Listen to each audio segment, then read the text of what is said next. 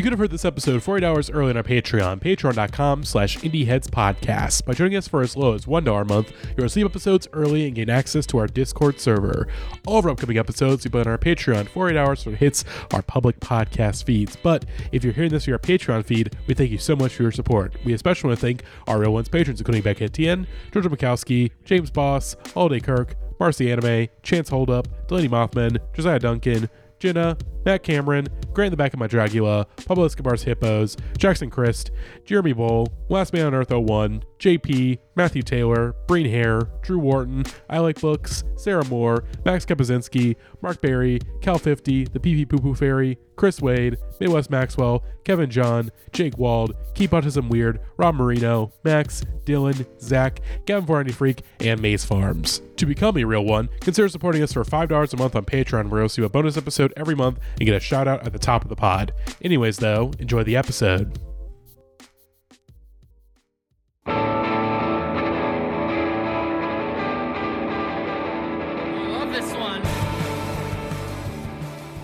Everybody, and welcome back to the Indie Heads podcast. I'm your host, Matty Monroe, here with Jackie, Max, and very special guest, Jay, aka Listen Up Nerds. Jay, welcome back to the pod. Howdy. Thanks for having me. And Jackie, uh, what you're the reason we're here tonight. What's going on? Well, I, I had the idea of doing a topical episode, but of course, given our topic, uh, it kind of feels like that topic has already died in the like week and a half since we planned this episode. We're not really died, but more just sort of reached expiration date. I'm of course talking about the viral Planet of the Bass uh, Eurodance uh, TikTok turned Twitter turned YouTube viral sensation, which we don't have to um, listen to. I think people are either like, I, I actually, the, the feedback to it was pretty positive for the first day, and people were like, wow, I can't believe we found a video that we actually all think is funny and like. And very, very, very quickly, um, that was put to the test, essentially. I mean, I, I think on one hand the people that are like sincerely disappointed by like the studio song to me it's like being disappointed that like the find your kids find your wife guy didn't become a real musician. Like uh like it's it's it's it should should have been obvious what like the end point of this story was going to be but assume in case you lived under a rock there was a, a parody of Eurodance and it was like captioned every Eurodance song in the 90s and people laughed at the way that they captured the sort of uh Hi, y'all, Shamir. oh hey Ignore friend, that. friend of the podcast Shamir, Fred Shamir, appearing sorry, on again, TikTok Tik- again, TikTok did not want to play the video that yeah I'm, it's being I'm, I'm it's, clicking on. it's being uh it just wants being me to go on TikTok it's really, itself, it's which is really fine. I, I like not uh wanting you to listen to Planet of the Bass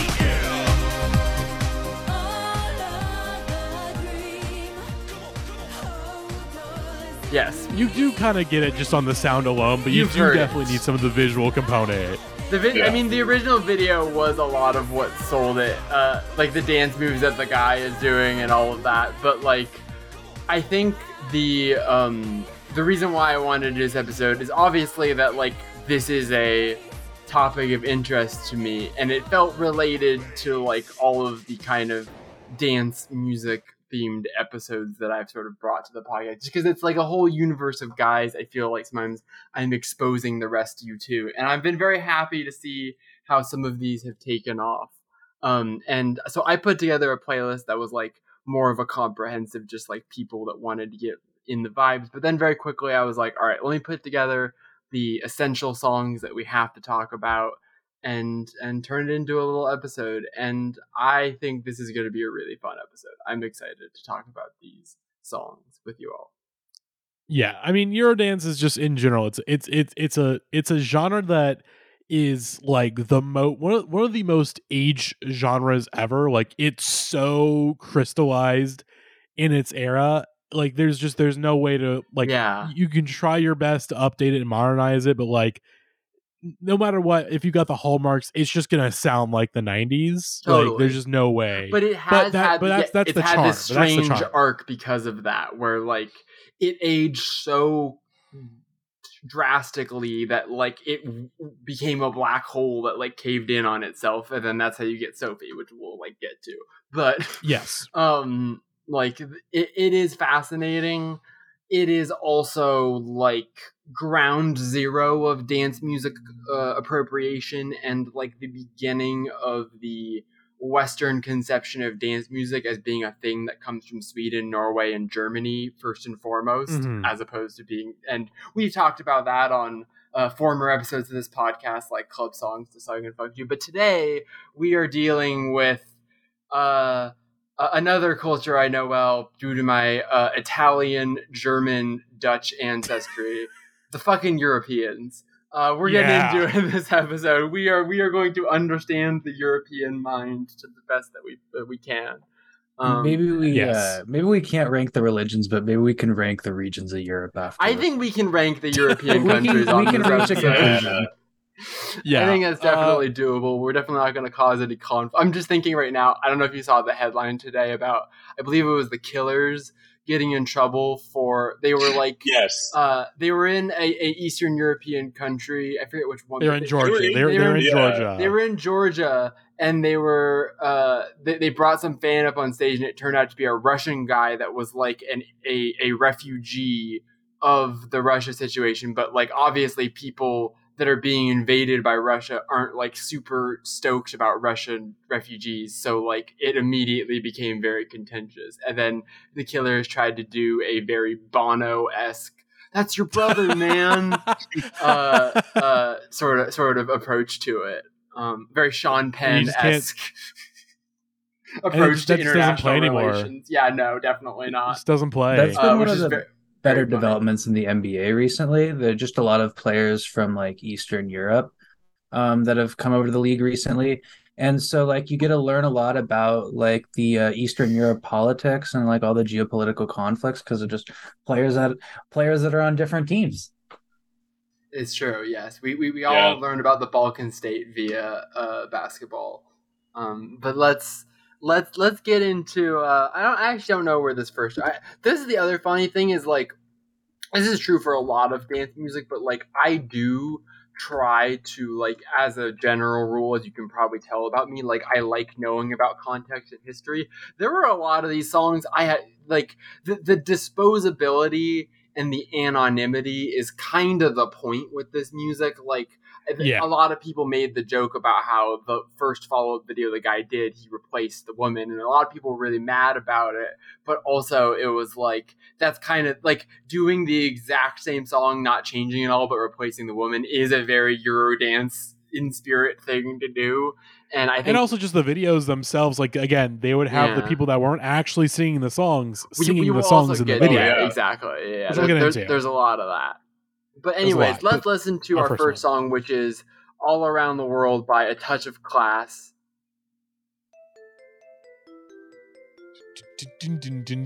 There are so many songs in this episode that just use almost identical arpeggio synth riffs. Like I, I describe this zone generally as what we'll call the uh, Hadaway uh, "What Is Love" zone. Like any riff that enters the do do do do do, like whenever it feels like it's just kind of ping ponging back and forth like that. So many of these tracks are just built around that kind of uh, loop because it can just keep going and going and going and going. Yeah, it's it's hard to um, talk Yeah. a lot about each one of these songs because it's like we've heard 20 seconds and and guess what? It's gonna be mostly this the whole time. But like Yeah. just like we talked about in the club songs episode, it's like one most of the time these are going to be mixed in a way, but also like some of these songs I do genuinely, and we'll get to like the, the very best of them. I don't think this is like one of the absolute best. It feels very like prototypical. I kind of feel like this is like one of the most archetypal Eurodance songs I can think of, but like there are some of these that just do feel like, oh, I could just listen to this forever. Like it's just enough of a pop melody and just enough dance and just enough minimalism that there's like space to just keep dancing in it like forever. And that is Exactly. that is that is the dream of this music always. It's the goal. Matty has it's the just again they, they want forever dance forever dance parties. You know, Exactly. never stop. uh, Matty has a Spotify bio pulled up here, and it says Yes. that this song uh, became the most overplayed song in German radio history. Interesting to hear that they have like a metric to determine what the most Yeah. overplayed song is.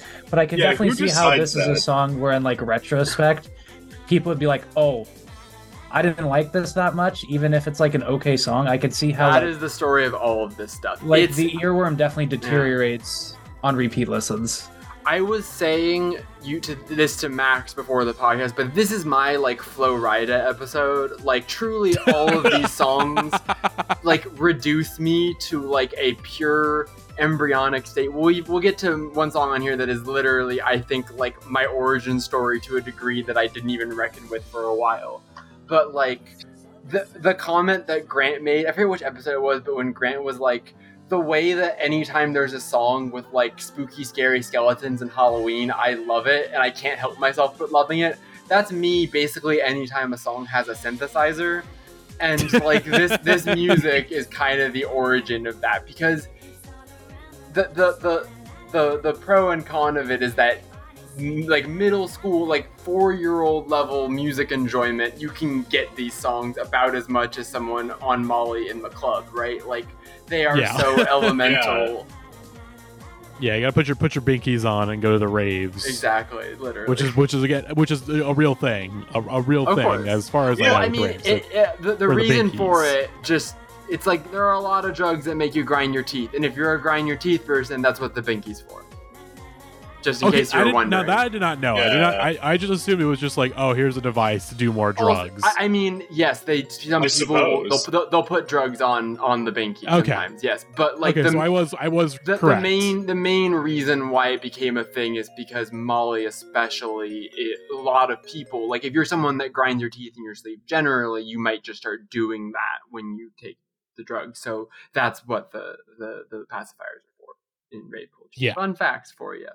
Um, but that's I fun. just I love the little when- xylophone. Is it a xylophone? It, it's not a xylophone, but it is a very it, it's a very plucky, it's a very percussive Yeah, yeah, yeah. like synth lead. Um, I forget which episode it was of Sexy Songs they explained in the '90s, but I think uh, yeah, he was talking about the um, what's it called? Uh, Robin S. Show Me Love, like that little keyboard riff, and he described it as like bouncy balls that are just like all landing and and satisfyingly bouncing the perfect height. You know, I just hit something. yeah. Are, But, uh, are ravers afraid to say they're sucking on a binky?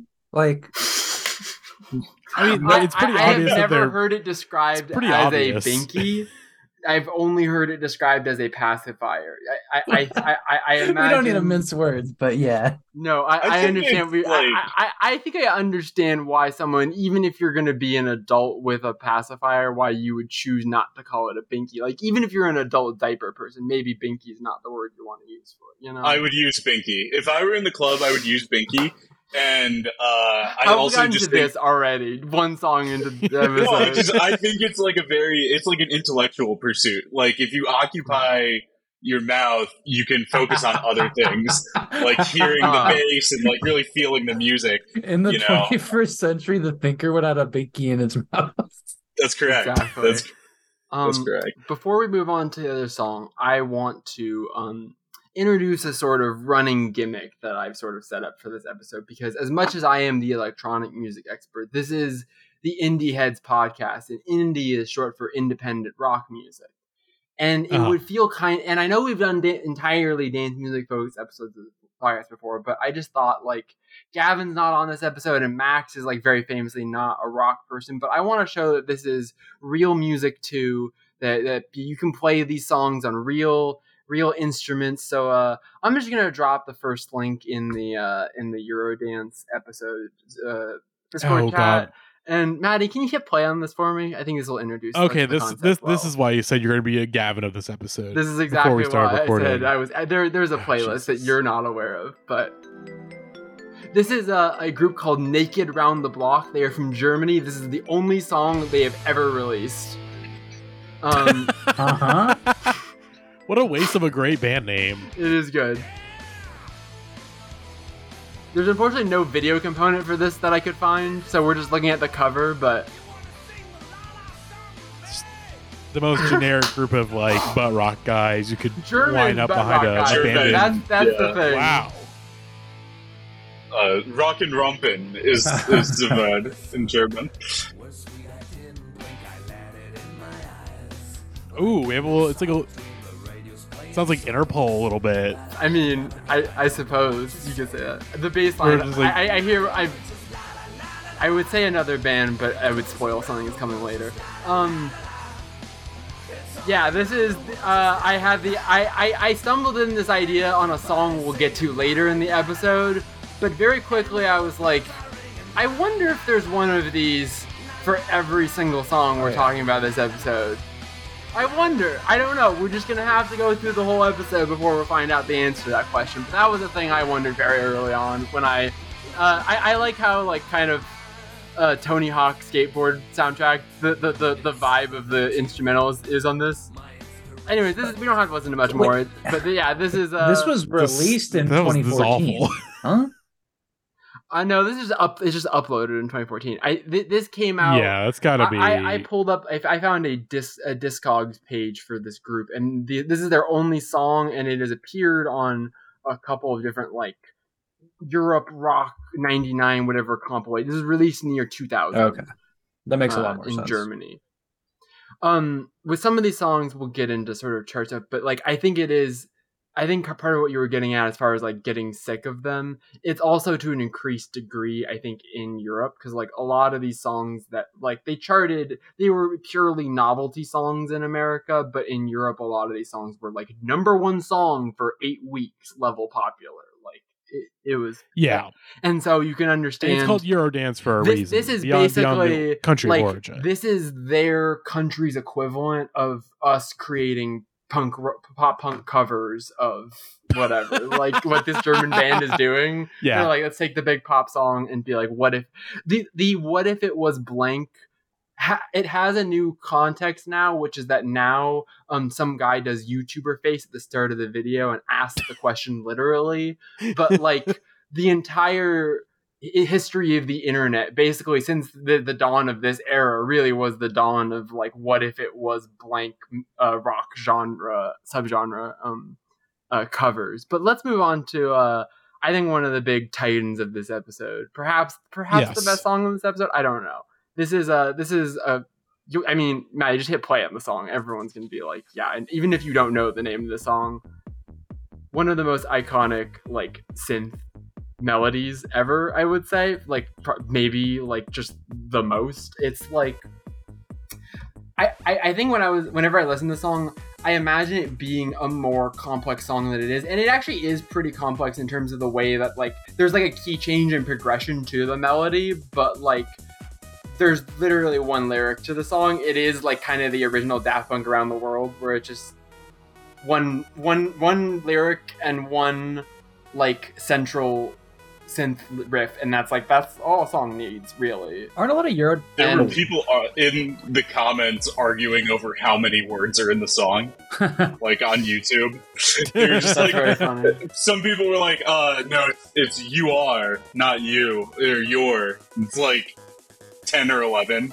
A very European thing to do, by the way. but i think this is also the one of these songs that i think has like the most cultural like permeance. Like this is a song that at every single fucking E- edm rave i went to and most of even the ones i still go to you will still hear remixes of this song. Like this is the one of the staple like anthem. Everyone put your hands up in the air. Okay the beat's gonna stop for a minute so everyone can recognize the song and start singing along with it. Like this is the archetypal uh, that moment in the set. A- and and, this kind of gets into immediately the other sort of discoursey thing that this episode dovetails with which is the whole like round four of what has been edits discourse for dj twitter is basically like uh hard is, is turnstile gonna have an impact on hardcore for for dj twitter like it's this conversation we've kind of been having for two years now What what Um, does that and- mean?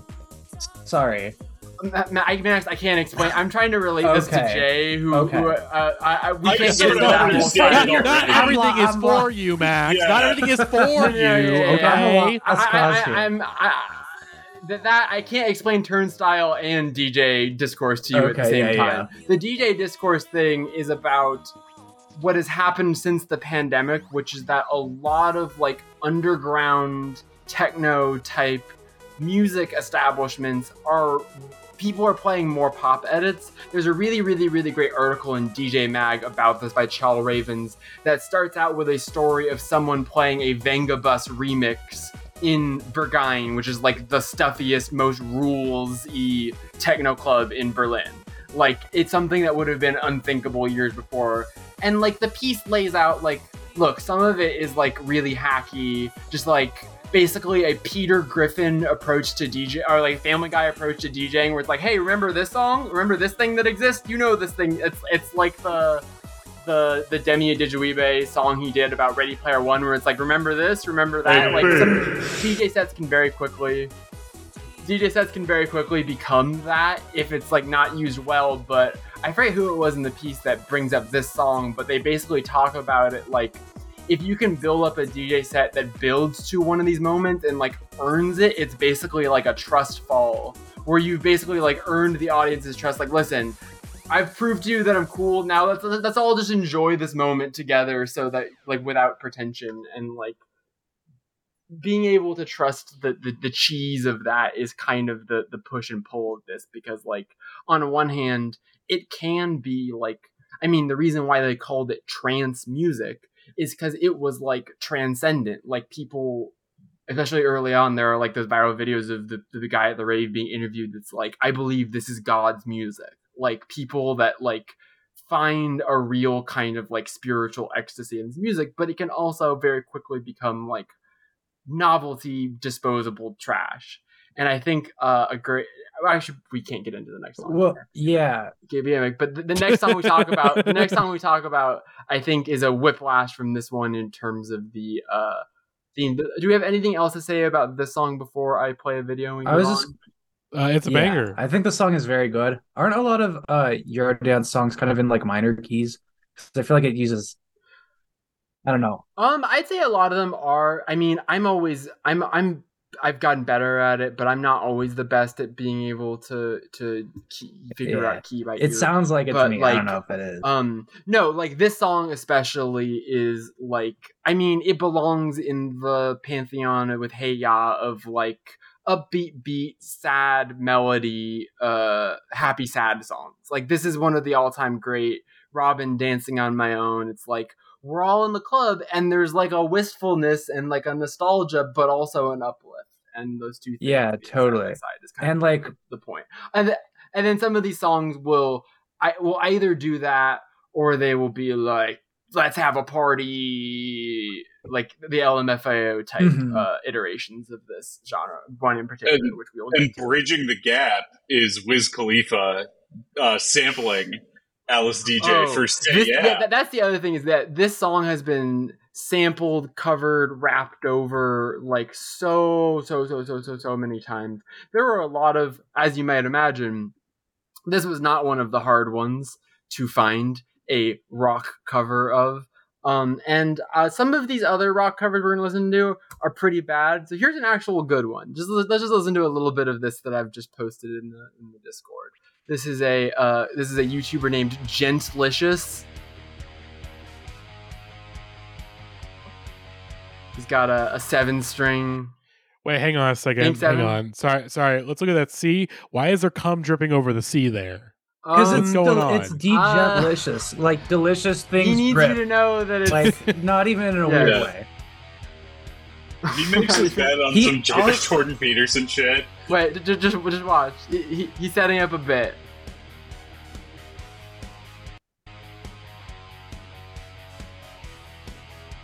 I don't. I'm not sure I fully understand the bit, but he's setting up a bit. This is a European bit. It's going above my head. I actually don't know where this is from. No, he hasn't. Just wait. Okay, he he's uh he's in a dream in... cloud now. Yep.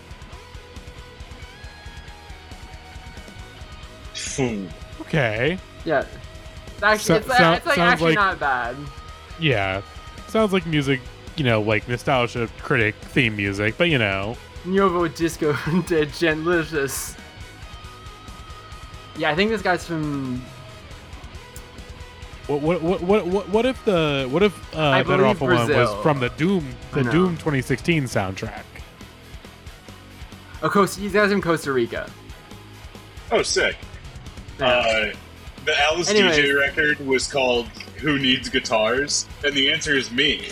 I need guitars. and I, I love need the guitars. Jet Lickus cover I of Better think Off that Alone. like yeah, like unironically, and I've talked to Eli about this, like my entryway into actual heavy music and like becoming someone that knows how what hardcore kids be like, etc., was just being like, okay, well, I like really over the top aggro dance music and just Oh, like yeah. learning to like translate that onto guitars music. And so like this uh this this um LCD Soundsystem S switch for turntiles to guitars is like uh see now, now the the dream uh version of him does the the solo. Ooh, Let's there we go. go. He's cooking. He's really cooking. He's cooking. But yeah, like I, I do think that this does, even though he's he's flexing a little, like the the song has a real like the songwriting craft of it is fucking awesome. The way that it is one melody the whole way through, yet it feels like it has such a climactic just like build and ascent to it, like really great. Yeah, this is sick. Man, that, that was sick. Yeah, Uh, Th- th- that, that was like the the, song is probably good. the best the best of the the covers, unfortunately. I mean, Oh, best is, God. be- best is relative, you know. Like some of them are better, yeah. but we'll get we'll, we'll get to that. Anyways, yeah. let's talk about um one of the one of the most important songs in my life. Unfortunately, let's talk about Blue Bada Da Da Da Ba Dee. Excuse me. Da ba da ba ba. Da Uh, ba first of all, uh, did this song invent the minions? Question number one. I had. Um, It is highly Very- probable. Highly yeah. probable. do we have the minions without the song? Probably not. I think. I would Uh, agree. Do we have the Blue Man? When does the Blue Man Group invented? Is another What question the, I does the had. Blue Gotta- Man Group Blue Man invent Group's the gotta color be- blue? No, uh, okay. The Blue Man Group was formed in 1987, so the Blue Man Group already existed. So they were probably Yeah. fucking stoked when this song came out. They were like, "This is our time." We got an Uh, fucking boys. blue SEO is going way up. Yeah. Yeah, this is one of the most annoyingly catchy songs of all time. Okay, like it's so bad. Immediately, like, I just have to get into story time. I think this will make everything make sense. okay. I was, I want to say, five years old. I can't be older than seven in this memory, but I believe I was on vacation on the big island of Hawaii. I think. We were in a car somewhere. Like, it wasn't like a very scenic memory. This is like fully, we're just like in a car in a highway somewhere. And I am listening on a portable CD player like one of those like ones that has like a hand like strap over it so that you can hold it without it like uh skipping or whatever and i was sitting in the backseat of my car with headphones plugged into it and i had some kind of like i'm sure it was like a, now that's what i call music what some compilation because i'm did not have eiffel 65 on cd however blue dabadi was on there and that was the moment that the Italian German blood in my body was just like activated like sleeper cell agents. And really, the whole like when I said the thing about Grant being like, anytime you hear a synthesizer in a song, you just like your monkey brain turns on. It's this song's fault. It's 100% this song's fault. I blame this song for altering my brain chemistry, and I'm not even mad because it's like, but like, there's also a weird. I remember as a kid spending a lot of time thinking about the blue man in the blue Same. house in his blue world like really thinking about it like in the backseat of that car just like looking out the window being like man sometimes i'm in a blue house in a blue world and everything is blue like i understand and The world um, building in the Eiffel 65 verse is just like off the charts. It's next also level. I, I was really into the movie Big Fat Liar at the time, which I believe also Ah, uses yeah. this song. If I'm correct, Yeah. I, if they didn't, it was a. I'm just uh, combining those things in my head, but Paul Giamatti um, got yeah, blue, got blue. in that movie. Yep. They, they blew his ass up. Um, uh, Tobias I Funke, I blew myself. big time. I remember doing like a lip sync routine with my friends to this song at Of like course, of um, like a Y2K party, I think. And Yeah. I was like, I had to have been like seven years old or some shit. Like it was definitely a New Year's party. And we like gathered a bunch of parents to wa- make us or make them watch this. And we just thought we had the shit, and uh, they all Yeah, just I- politely clapped. This this this era of music did invent a lot of that kind of like YouTuber or like just like comedy music Yeah. kind of culture because like so many of these songs like had parody versions in the 2000s, right? Like this was meme music before we had the internet. I mean, yeah, that's like what Crazy Like, Frog dude, is. Like, I mean, Crazy Frog's Well, yeah, later. it's later than Crazy this, Frog but, is drafting is It's a- yeah. off of the Crazy Frog is taking it one step forward where they're like, all right, everyone loved the I'm Blue song where they or like these songs where they don't even have a real frontman to the group and it's just a song. And then they just eventually years later were like, what if there was a, a cartoon mascot that we put in front of the yeah, song? well, Crazy Frog would be like an Um, AI these days. Yeah, Crazy Frog is 2003. Yeah. We're, These Yeah. are mostly Yeah, yeah. 90s uh, Yeah. songs that we're discussing here. I, I'm on the Euro, the Eiffel 65 Europop album. There are one, two, three, four different versions of Blue on this album. I was gonna say we're, we're, gonna we're gonna get to one later that I really want to talk about. This is a real same fucking song again, uh, gold mine. There are a lot Yeah. of candidates that, uh, from this episode that we could do same fucking song again. I'm sure we're gonna do another edition of same like that's that's an evergreen one of Yeah, one of Grant's like best ever podcast ideas is, is the same fucking song again. But um, absolutely. uh yeah no eiffel 65 yeah like i i looked them up i had n- literally no no information about them i i didn't know that they were italian until literally today i kind of just like i knew it right in my blood but like i never even bothered to check right because like i said i was thinking about the blue man and the blue house and the blue world. i was not thinking about who made this The how ethics behind the Blue World. What, Yeah. what what what equipment did they record it on? Like it does take me back to something that i really do miss which is that like before you know how the sausage is made in any genre of music but especially electronic music right? Before you have any idea of how someone could begin to make it it just feels like it comes from a different world right? It just a blue world if you will. Um and uh it, it was very formative to me as a kid. Like I definitely, yeah, it reshaped my my interests very early. The video Um, of yeah, them going I- to the blue world is like really fucked up. Like, why would they invade? Like, they just get shot at. Like Eiffel 65 is in the video getting shot at by the blue men. God, I mean, I- again, they're colonizers yeah, trying like to colonize the the, fucking blue yeah, world. classic Come on now. Italian colonization stuff. uh, I, I, I imagine you have something else you want to play, Jackie, but I also really quick, quickly want to play. Go ahead. Of course, Eiffel 65, Take a Shot. There's a great uh, One Hit Wonderland episode from Tom the Shadows, which introduced me to this song by Eiffel 65 called My Console. And what is My Console about? Well, you're about to find out.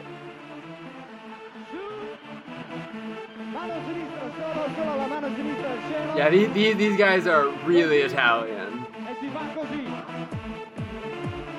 One of several this episode.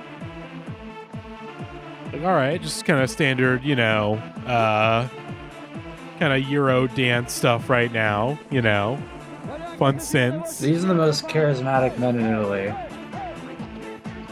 My man looks like Dave Draiman from Disturbed. I was I was just circling around on my brain. You nailed it. Yes.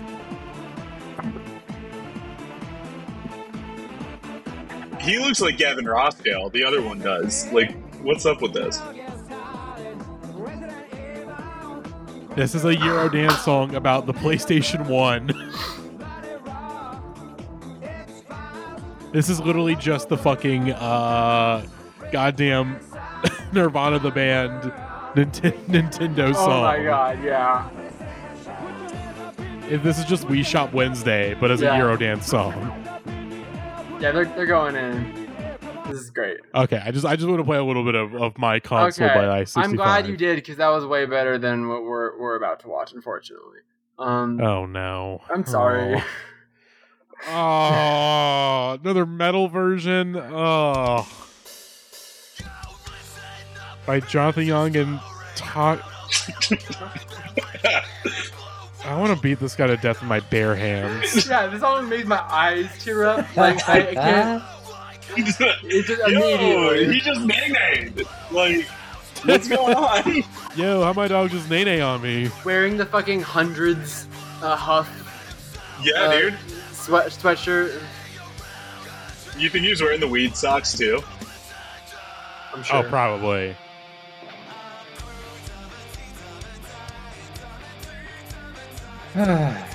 I just I feel like everyone everyone here should be trying to hog for the crimes this- they're this doing right now. It's a beautiful song. this, this this effectively like ruined whatever kind of childhood nostalgia I have around this. This helps me see this song clearly, but also it is like the worst combo of like metal guy and also like giant air quotes pop. I mean, as I learned through doing this. I already knew this, but like the YouTube metal industrial complex is so. It's I mean, so like kind of going back to the joke I was making at the beginning, there's nothing that like makes metal fans more want to click on a video than the idea of like a very unmetal song being covered in a metal style. Even though most people that actually like really like and care about metal are like th- these those are never good, but but like for whatever reason people hear like Sound of Silence done by the Disturbed and they're like, oh my god, this song that's soft now it's metal. Like, it, it, it, please it's also- it's make also, it like, stop. okay, we, can- we, can, we can stop now. You know, Actually, I, I, I really do not. The metal and screamo cover industrial complex It's is so like wild. it's so thick too. It's like I mean like everything has gone like punk goes whatever.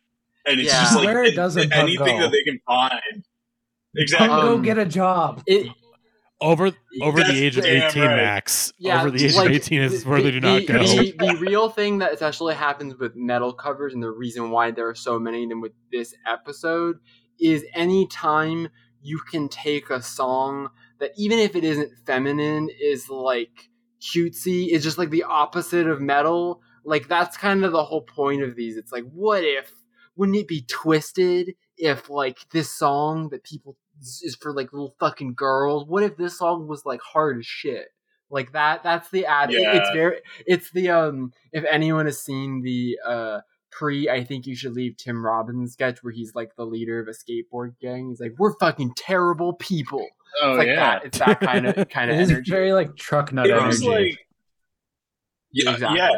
It's like, what if we took this song that you think is a guilty pleasure, but now we made it innocent? Like, it's okay for you to listen to this because No, there's exactly, a guitar yeah. and a man screaming. These guys look like uh, pretty much everybody in Denver. Like, Mm. guys, Yeah, this is just Yeah. like big Denver energy. Oh, Matty, do you just Yeah. want to People scroll that got down to the first comment to see if it says, uh, "Oh, this is so much better than the original"? Oh, when you're depressed, but also metal what does that mean? Well, because I'm blue Oh, and the song yeah. about being Oh, blue. there we go. It's it's a, again one, Um, two, three, four, Yo. five comments, and we got to. It's No, better but- than the original. Scroll Um, up to the. Uh, this is going to be my wedding song, and uh, in Germany, being blue means being drunk. By the way, like, just really, really good. Which is also fun. It's also funny to say that because this song is Italian. Like this Yeah. band is Italian, and people just assume that they're German. Which is all. It's so I am German and Italian, right? Which are probably. I, I, I really have all of the the Axis powers of Eurodance, God. right? Yeah, you- like I was gonna say that. Yeah. like I, I, I have Germany, Italy, and then D- D- Danish, Denmark, which is not.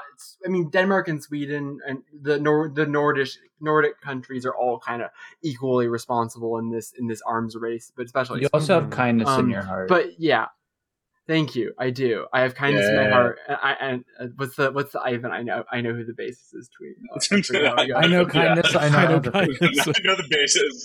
Yeah. yeah anyways um let's move on to uh our next song uh La Bouche be my lover the Bouche are fucking cool i don't know anything about them besides that they're cool and they look good on the covers of, of their music um, They're extremely cool. Uh, I do believe it's rest in peace to the woman from La Bouche. damn because I was looking Yeah. that up today. But this is like a formative memory for me.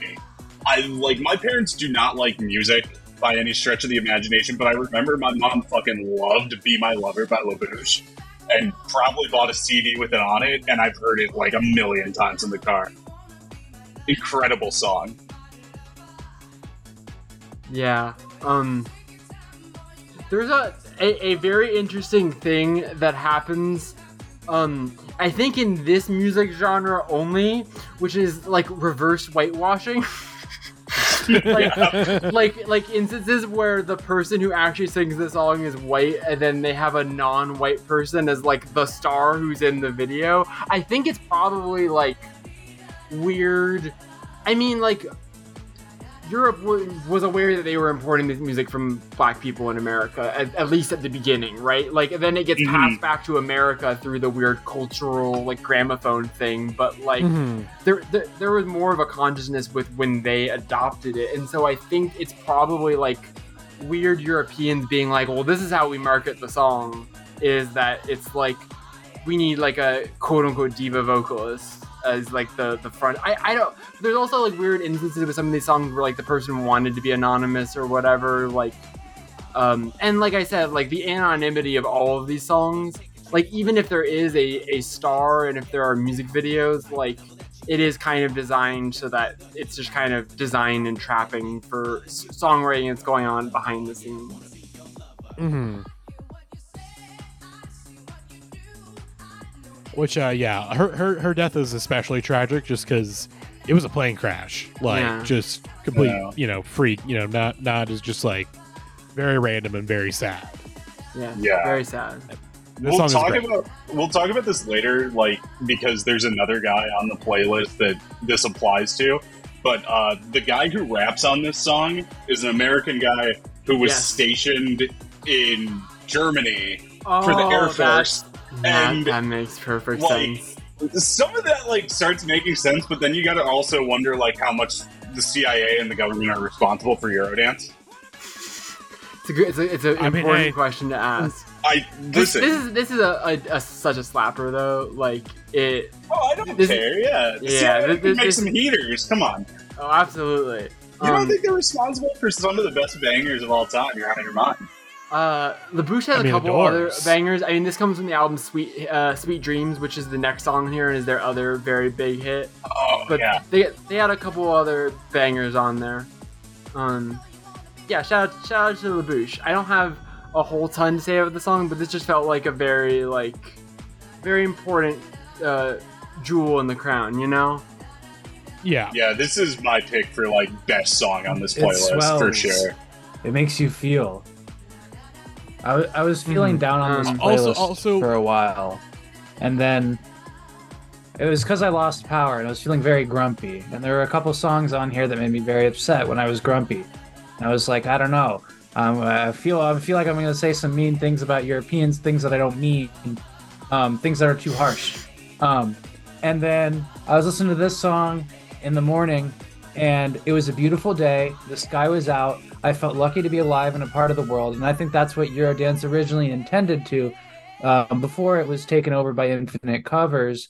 Um, in order to kind of, you know, it's kind of like the uh, original, like making your track or your album like 30 tracks long to take advantage of streaming numbers. It's like, uh, Oh, Mhm. totally. yeah, Yeah, we're gonna release covers They, trying to they, hit a they had second to, hit. they had to pretend like it- it- like there are a lot of these. One in particular that we'll get to, where like the person had an entire life, and then they released this song on a whim, not knowing it would become like the thing that defined them for the rest of their life. And then once that happens, you have to be like, "Oh, I've been this guy the whole time, and let me tell you the story of this guy that made this song." And it's like just fifteen other uh, the same fucking song again type beat sort of things.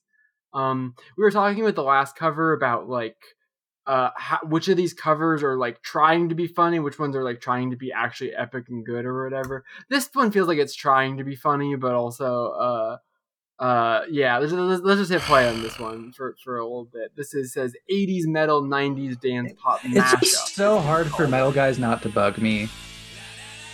And I'm sure they're like, Well, this guy feels like he's kind of making fun of me. Like the costume leads me to believe that this guy is not being like sincere in his appreciation of '80s hair metal. yeah, that he's like kind of making fun of it.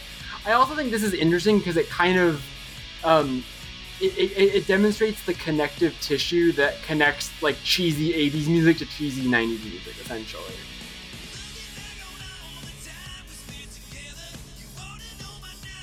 The sideburns and What kind of? Just chopping for a second. He second. has the big video. Grogu. Yeah. oh, he does. I, I do see. I do see Yoda. He's got a sick ass man cave. I would party with this dude. I would too. Yeah, he's got he's got some good, good stuff going on Travis here. uh, Balmer is his name for anyone trying to watch along at home. Um, yeah, there's a, there's quite quite a few of these. They're a lot of fun. Oh wow, the, La Bouche Lane McCray from La Bouche commented on this, saying this is one of his favorite covers of the song. Oh, let's go, Mr. Labouche. Yeah. Hell yeah. Shouts out Lane. Let's go. I will say, I, we'll, we'll, we'll, this is going to be a prop, not necessarily a problem, but sort of a trope of Eurodance as we move on with this playlist. But uh, there's a lot of uh, a a lot of these Eurodance songs had, I won't call them unnecessary rap verses, but like they try to incorporate Yeah. hip hop in very awkward ways, like Yeah, having rappers on the track. But like, eh, was it was it needed? Like, yeah, I mean, th- I, there's one song in particular I put on this playlist very specifically to capture that. I think because that that that is how I was tying it into um the uh the parody song because the the thing that the parody song really gets at is the ones that have a girl chorus guy rap verse sort of dynamic. I mean, this is also the era where like there was a lot of those collaborations happening in actual hip hop, but it was like these very stilted, like you do the rapping and I do the singing, and there's like a very like divided line, sort of like now this section of the song starts, you know. Um, and the, these a lot of these songs have that sort of a um a trade off, including this next one that we're going to talk about, but. But yeah, let's let's just let's get to the the, the captain himself, which I actually realized I forgot Everyone to add this to the playlist. salute to the we- captain. And the reason why I forgot, I I for I didn't realize that I hadn't added it was because we've been talking about Captain Jack anyway. I was a little nervous it wasn't a part of the playlist. Um, No, no, no, no, yeah, yeah. Captain Jack was meant to be. I, I, I. What did I cut? I cut. I cut Castles in the Sky, which is a great song, but just like I didn't. There's not anything funny to talk about with Captain Jack. There's so much going on. Yeah. well, First off, this album cover. This is one of the greatest album covers I've ever seen in my entire life. the, the Hot mission. anime babe in uh, the shortest skirt ever. It's camo. Uh, looks like a Sailor Moon character. Uh, uh, I want this as a tattoo on my body forever. I don't care. That means I don't get to have a, a job ever again. It's it is worth it for the sexy anime babe I just on like this cover. Eurodance. It's nothing weird, I swear. Yeah. yeah, exactly. Uh, Captain Jack, who, who who is dressed up like a like a dictator from a divide and conquer game uh, that you see in one of the FMV videos, uh, FMV Yeah. cutscenes. Yeah. Uh, Yeah, this the song also itself really is a banger, of highlights course. the um how like Miami bass music and the sort of call and response uh, hip hop stuff starts influencing these tracks. Where like any anything that that ba- a lot of these songs basically devolve into like soccer chants essentially, Mm-hmm. or like in this case like army like left right left right chants like. It, it, it creates a very easy audience participation, much like the dance uh, craze song sort of style. Like any song that like the, the, the audience can do a like yeah we want some pussy type like call and Yeah. response with yeah. uh, yeah. is very very much of this ilk it, it's a, a key plank of the of, of the captain jack uh, platform is, is that sort of thing Captain, Captain Jack, Jack accepts was the, all uh, into his army. As Yeah, long as you're like, ready to a- dance your heart out for him, he will welcome you with open arms. I love the video because it looks like it's about to be a man going off to war, but it's a woman going off to war. And then, like, you see that Captain Jack has uh, assembled like a squad of very hot babes to be his infantry in whatever war he's decided to fight. yeah Uh, we should we should Cap- talk the about war um, against fun. That's we the- should talk about the- Franky Gee. So, uh, so this this Yeah. group uh, is helmed by a guy named Udo. Uh, what's what's the guy's name? Uh, the producer. Uh, actually, no, sorry. Uh, sh- uh, Liza da Costa is the other singer, and there was a guy Sharky Durbin who was the original um, rapper, but then he was replaced by Franky Gee, who is really the most like is the canonical Captain Jack. yeah. Uh, and he is a American via Cuba, via, like Germany. So he, he's born in Cuba and then he moves to America and spends some amount of time there when he's young enough to like have citizenship, but then goes to Spain and somehow ends up in Germany. But also served in the U.S. Army because he had American citizenship because of the the, the Miami thing. So like this Okay, guy. the C- okay, Jay, the CIA thing you were Germany. talking about. Yeah. You, you might, you, Yeah. you might not, you might not be wrong. You might not be wrong, listen. dude. the, the, the, the, the, the, like the cultural displacement of this guy that you kind of feel when you hear the song it, it's not it, that is that is very much this this guy's real experience uh, is that he was really in the army and he is really a air quotes american guy who's really a european He's a real life drill sergeant. You know? He, uh, while recording music under that name, under a different name, he proposed the idea of a dance track based on a drill routine. That idea became the Captain Jack style. Uh, he also introduced the costume, a stylized U- a military officer um, based on the U.S. Army officer's dress uniform, and a red hat based on the Marines. Um, Mm. Red Hat hasn't aged well, Mr. Jack. um, yes, Big thi- stolen this- valor energy, by the way. You Oh, are not a absolutely. Marine, even though, sir. even though he, he Who's your yeah, commanding I- officer? I, I, I, I do love that idea though. Is oh, we could just do a little of this, little of that. It doesn't have to be like being a military guy, but being very chill about it. Mhm. Um, but yeah, like as with any one of these these groups, it's like he has the one idea, and then it becomes a novelty hit, and then it's like, okay, I guess now we've just got to like cover other songs? Question mark. Um, and so that brings us to before we even get to the rock cover, I have one or two songs where there's just some kind of bonus little thing to share, and this is um so Captain Jack's been dead since 2005. However, they just recasted him. Like this is a weird project Yeah. where like since the original guy the, the main guy was not the original guy, there is a very like rotating cast of just like whoever they can get to play these parts sort of thing. So Matty, if you can pull up the, the, the link I just posted in the Discord right there. Captain Uh, Jack is like the doctor. This is for this is a, this is an example. This is three months ago. This is uh, what Captain Jack is up to these days. Oh, air quotes, Captain Jack. That's just no. That's not Franky Gee. It's not Franky Gee. It feels weird. not. But he's still like in the regalia, even though he, he doesn't like have to be. Like this isn't military themed at all. No, that's the thing is I love that. That's that's it's like you break out for this thing that has this one specific concept, but now that one song's concept becomes your entire like artistic oeuvre. It's such a like This is insane. You they had, backdoor your way into being this guy. yeah, they had like other army songs, but after OG Captain Jack dies, they still Yeah, they- need Captain Jack. Their other Jack. hit is just D. called Drill Instructor. They Yeah. did, a, they did a cover of In the Army Now, obviously. Um, The Joyce Manor song? y- y- Yeah, the no, Joe Spanner song. Yes. Yeah, Yeah. the white, the white, what? well, I read they got clearance from like an army base in Europe to like shoot a music video on there. I wonder if the uh, Simpsons bit where they uh, like the e- e- Yvonne Etniage, like the army propaganda. I wonder if Captain Jack influenced that in any any There's little got to be a little bit of that. Yeah. Because I They- guess they I'm don't- too young to know like the actual. They don't have it influence as a um, as a like uh, chart with like the lines like they do with a lot of bands. But there have been so there are three different male vocalists: Sh- uh, Sharky Durbin, Franky Gee, and now currently Bruce Lacey.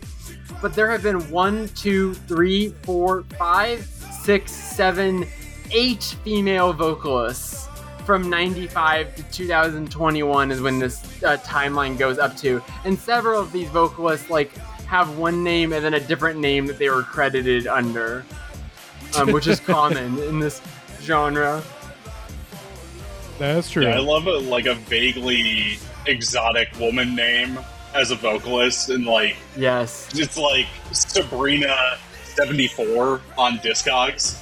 Like if you're trying to find her, all right now that we've seen uh, captain jack go rock let's see rock go captain jack Hold Um, on. This is like we're- if you're seven years old and you found Santa like smoking a cigarette behind your house.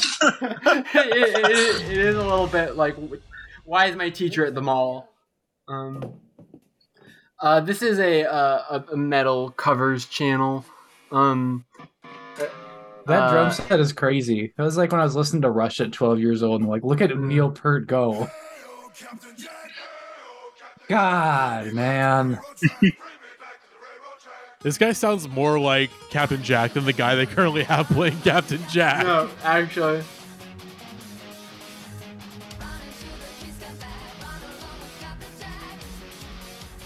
Okay, this one actually is, is is is a lot better than the blue cover. Yes. Not hard, but yes. I I think I think because this one just translates better to metal. It's also just done like not uh, insufferably vocally. Yeah, it's a very faithful vocal. And I also think this um, does kind of connect also like the like kind of like very technical 80s shreddy guitar style like works really well for a lot of these synth riffs, you know? Like it translates very naturally. And it's the same sort of just like like this, this is the hair metal of electronic music. Like this is the bubble bursting. It just happens way quicker than it did with metal. Like um but yeah, this breakdown's actually kind of nasty. Yeah, Yeah. this is this is actually kind of sick. I can't lie. Um, this was like- this, this is the second one I found, and this was like, okay, I have to see if there's a metal cover for every one of these. And spoiler alert, yeah, there are. Um, yeah, this has several like actually sick. The drummer is going in. That that he's like kind of the MVP of this video.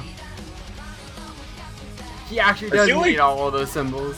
He he kind of does. I feel like this. uh So like I remember Captain Jack. Like the first time I heard it was because of DDR, and now That it's like oh. Of course. Okay, now this is like the rock band version. Like now I can Exactly. play rock band at the homie's house. It definitely does Me- sound like a rock band version of a non-rock Yeah. song. Um, I uh, it's also I've told this to many people, but whenever I tell them, they're like, every, everything about Porter Robinson makes so much more sense when you learn that he was introduced to electronic music via Dance Dance Revolution. And That then when you work when you work backward from that, like the everything about him, you're just like, ah, I see, I understand. Um, but yeah, uh, let's move on to our next song, which is uh, one of the better songs this episode, made famous by a little film called Uncut Gems. This is L'amour toujours by Gigi D'Agostino, who also in his Spotify artist picture has a, like a sailor hat on. Um, this is the exact moment when I was like, the Safdie brothers are making a movie for me. After after watching one of the best movies I've ever seen in my entire life, and then they end it with this fucking song, Yeah, is so. I was just like, yes, my my boys. Yeah, It's also like going back to what you were saying earlier about um, "Better Off Alone" being a very sad song.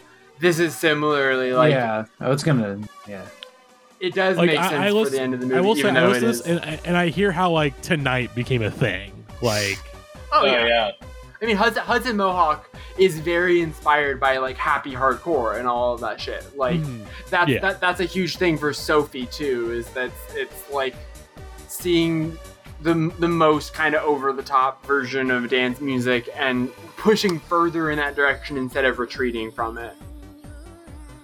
Just found out that l'amour toujours means love always, uh, which you So know. true. Yeah, that's uh, it's just we are going to have fun tonight and love always, everybody. What's that? Uh, the Branson tweet where it's like, uh, "I love you all, stupid idiots." I, I mean, that, Do you know the one I'm of- talking? Yeah, yeah, yeah. yeah. Uh, I, I love. I think that is like the one thing that really did work about the parody is the way that the parody captures like these songs that have very broad sentiments, but then also these broad sentiments are being translated from like a European language into English. So like the all Yeah. of the dream, all of the dream, and all of that stuff in the chorus, like uh, the rhythm is the dance or whatever. Um, yeah, Yeah. so there's, there's, a, there's a lot of stuff on that. It's like yeah, the the the movement of the rhythm. I actually and there's one song that is not on here that I think is like the uh, the rhythm of the night by Corona. That the reason why it's not on here was not because I was like we don't need to talk about that song. It's because I realized that for a long time I like got the rhythm of the night and um two other songs. What's the J uh, the J Lo song? And then also rhythm is a Waiting dancer. for tonight. Yes, Waiting waiting, for for Tonight. tonight. um, Rhythm of Tonight and Rhythm is a Dancer. Those three songs are like a little mixed up in my brain sometimes. Um, but yeah, uh, all classics. This is Ri- a slapper. We'll get to Uh, Rhythm yeah. Dancer later. But, no, the um, uh, the tweet was uh, French DJ voice. I just want to say to all ugly and dumb people, oh yeah, stupids. I just want to say to you that you are all beautiful. Beat kicks in, which is like the entire energy of this entire. Uh, I should actually uh, bring up. genre. Molly just had a really funny tweet the other day um, about a, a guy that is very much of that energy. I'll pull up. Real quick. oh yeah, But- yeah. It's, um, I do. You've now reminded me of the uh, the the rhythm of the night thing with the uh, "Está son Reebok or son night." Oh yeah. With the yeah, the the guy gets the lyrics mixed up and he thinks it's Spanish for are those Reeboks or Nikes. It's the funniest. yeah, God. just like oh man. Dun, dun, dun, dun, dun, dun. I, I, I Yeah. will never forget walking out of the theater still like shell shocked, just just kind of pumping my arms in the air to this. Great. Yeah. It's like oh, like a, a like a kind of de- you know really depressing ending to this movie where, you know, spoiler alert for a, you know a four year old movie. You know, oh shit, Howard Ratner, he's dead. You know, his, his addiction has finally killed him at what should have been his his apex, his peak as a as a gambler. And you know, as you're thinking about it, it's just you know, it's it's great, perfect Yeah. movie, love it to death, Um, great song. real quickly, uh, this is this is a clip that Molly posted. is just a perfect insight, and I mean everyone loves to post the shout out to his family clip, but this is this is the same version of Look at that, but moon. less. Sometimes I wonder, is there anyone living on the moon? Have we ever been to the moon? It's just sometimes I think of this stuff.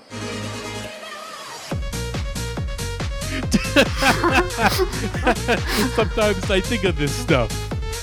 No, like I there will be a study one day on the things that like being a part of rave culture does to your brain. And I'm gonna love to read that paper when it happens.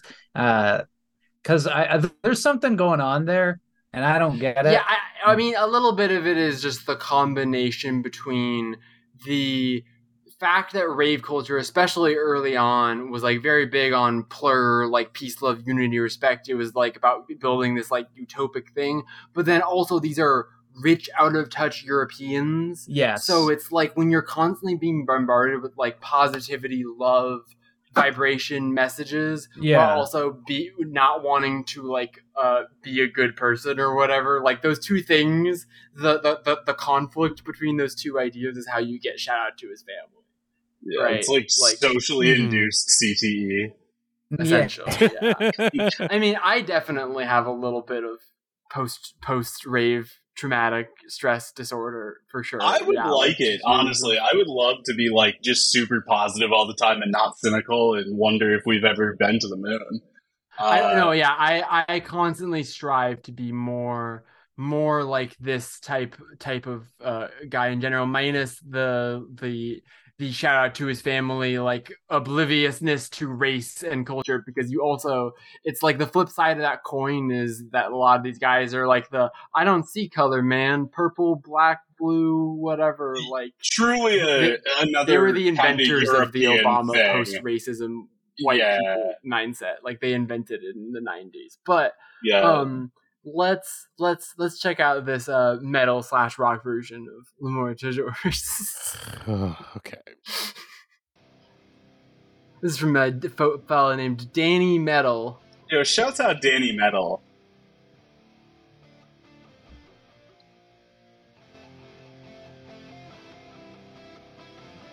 Looks like a guy got the fish islands. Looks like a guy Was named it Dan- Christmas just, just, time ima- when he just made imagine this? a guy named No. Danny Metal. It was June. It was June. Perfect. He looks like if like Luke Combs was a metalhead. You know, like that's the look this guy is rocking. He kind of does sound like he didn't take the amp settings off of like recording a metal cover of Pachelbel's Canon.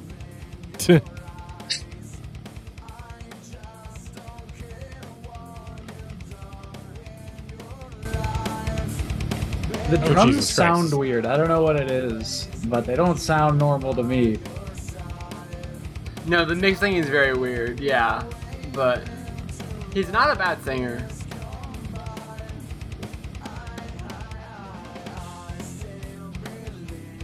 Alright, that's enough of that. Okay, you get you get the point. You get the point. I- uh, Mostly, some so, there are a couple of these videos where I was just, and we can even as we started to get to the end, like there was a point where I knew I had an ace in my sleeve. I knew that the very, very last song we were talking about, there was no fucking way there wasn't going to be a million covers of it. So because of that, I had like a stressful period from like song six through to the end where it was like, can I find a rocking cover? of every single one of these songs, and we'll see how I, I, come very close.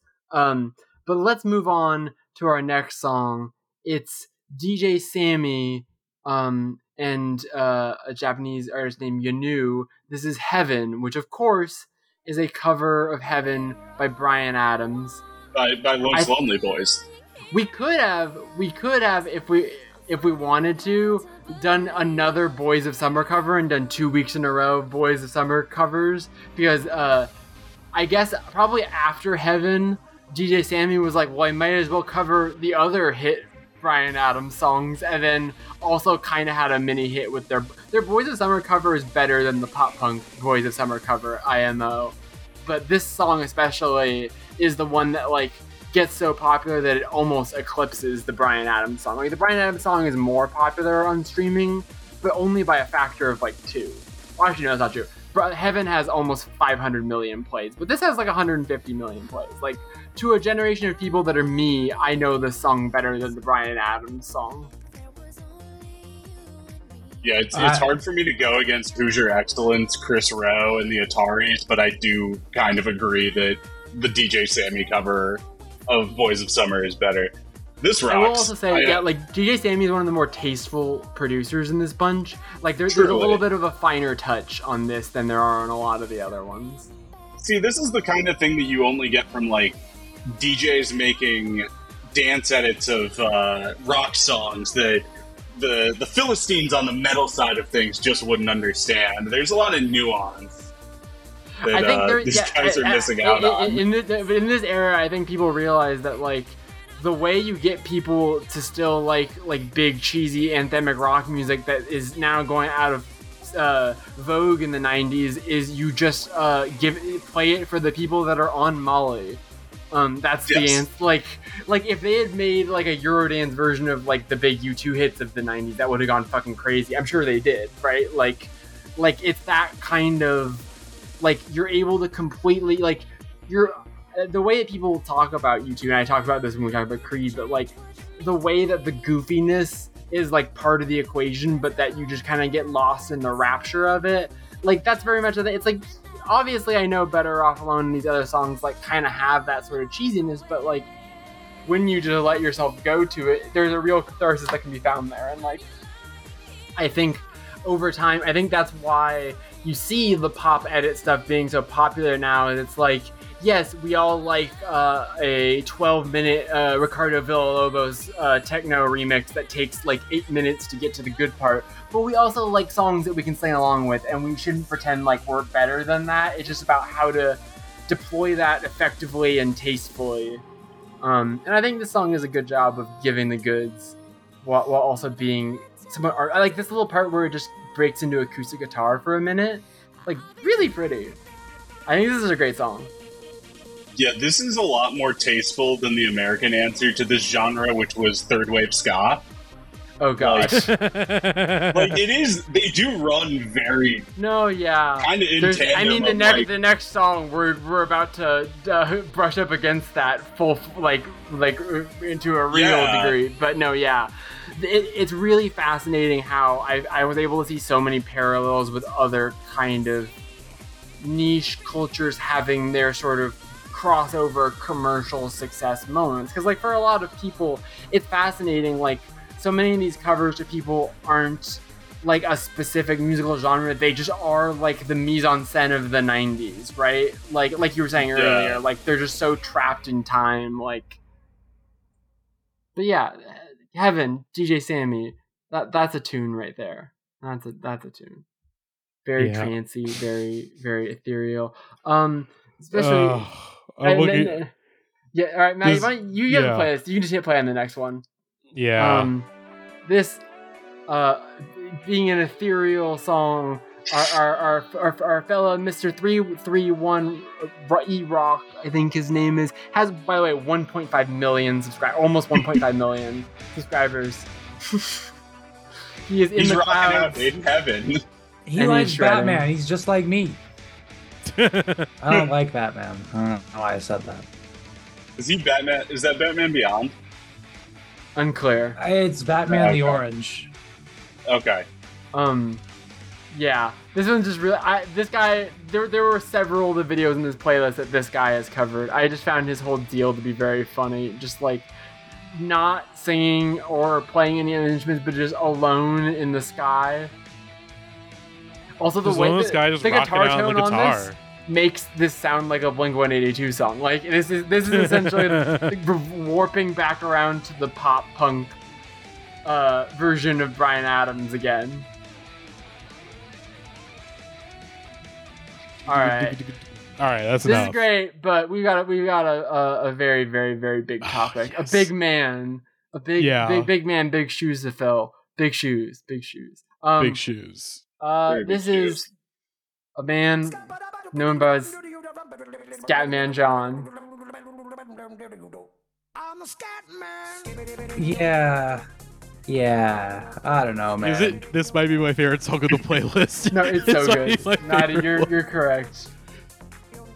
It's um, just it's so much fun.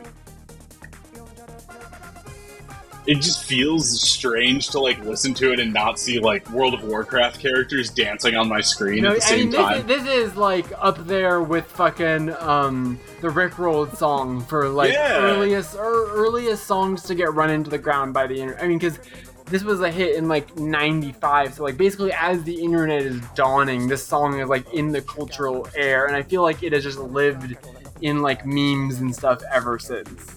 Yeah, like when I became like a serious logged on internet denizen as like a 12 year old, probably like bordering on 13, like YTMND and stuff. I don't know if you guys remember that website, but like it, it just it's this shit. Like it's just like Early kind of a YouTube. joke, but yeah, oh, like, oh yeah, like, for sure. Like YouTube, like like like when like red versus blue like Halo videos, right? Like you Mhm, gotta go back to like that exactly, yeah. Yeah. This and and this song I think also it's like the the Numa Numa song is kind of a similar, like a very particular kind of and there have also been other versions of this hit that are essentially like combining some element of like either big band or jazz with like like like we were talking about um we speak no americano and stuff like that. Like like there is a, a history before and after the song of stuff like this but i i just think that like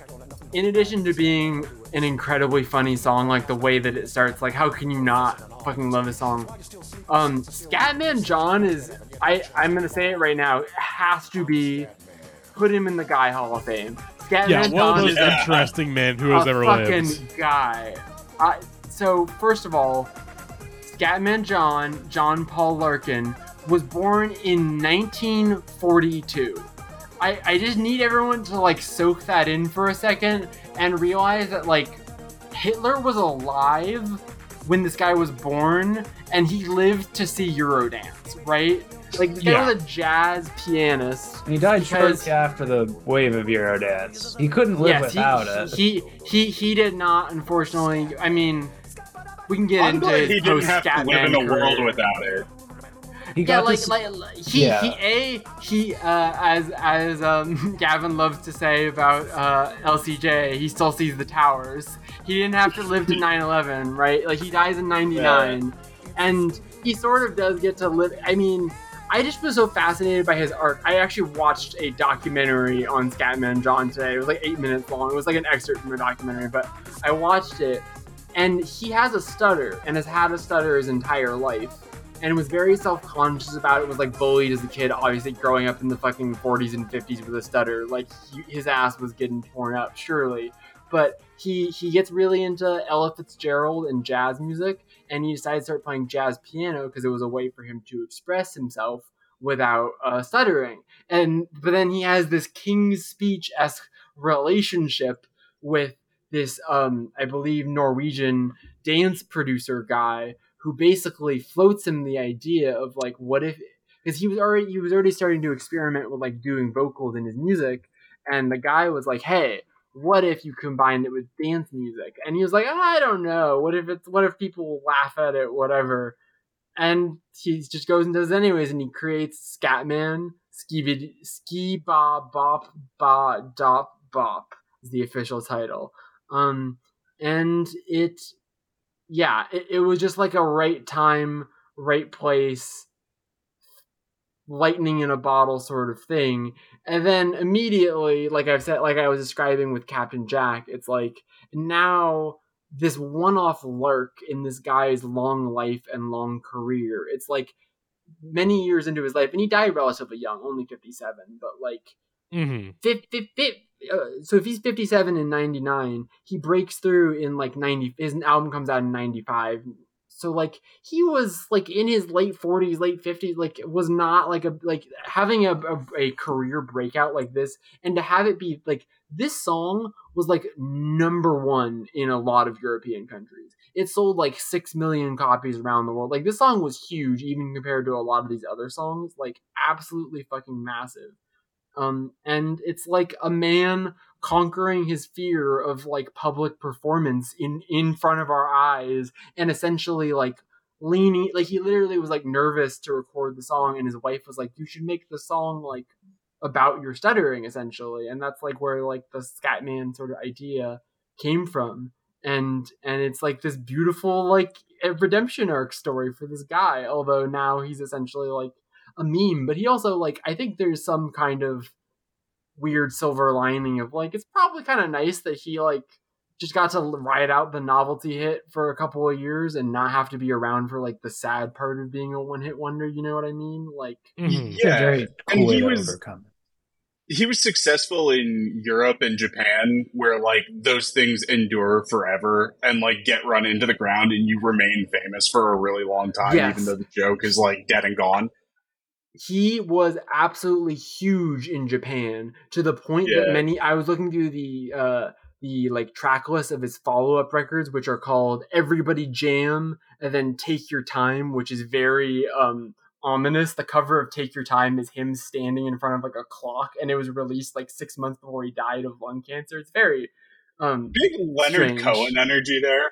Just like Yeah, the all- last all one was take your time. All, of a sudden, Scatman John got very serious in the third, but, but all of his records after the first one, like the second one has like song titles that are like in Japanese because he was like, I need to. It's like he was the original Go to Brazil, but it was it was with Japan. But also like there were several other, um, and and also as I was saying before, um, Scatman World is one of the all time same fucking song again songs. The second song, if you can just hit a little a little bit of that, Matty. Scatman's World.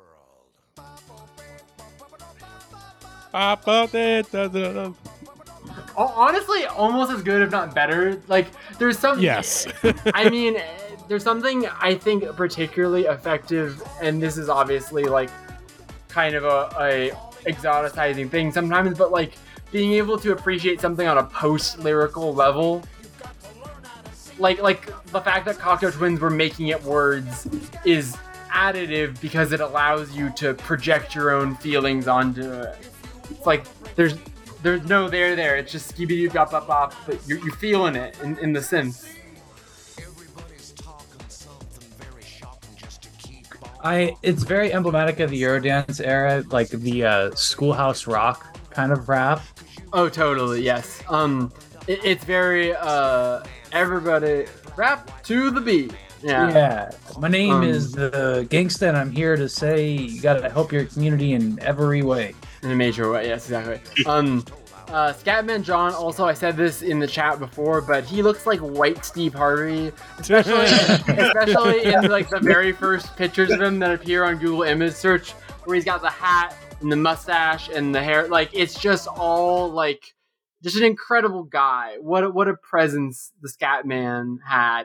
Um, I, I I was I was just enraptured going down the Scatman rabbit hole today. You bet your Um, ass I'd actually- take 25 Benadryl if he was the Hat Man.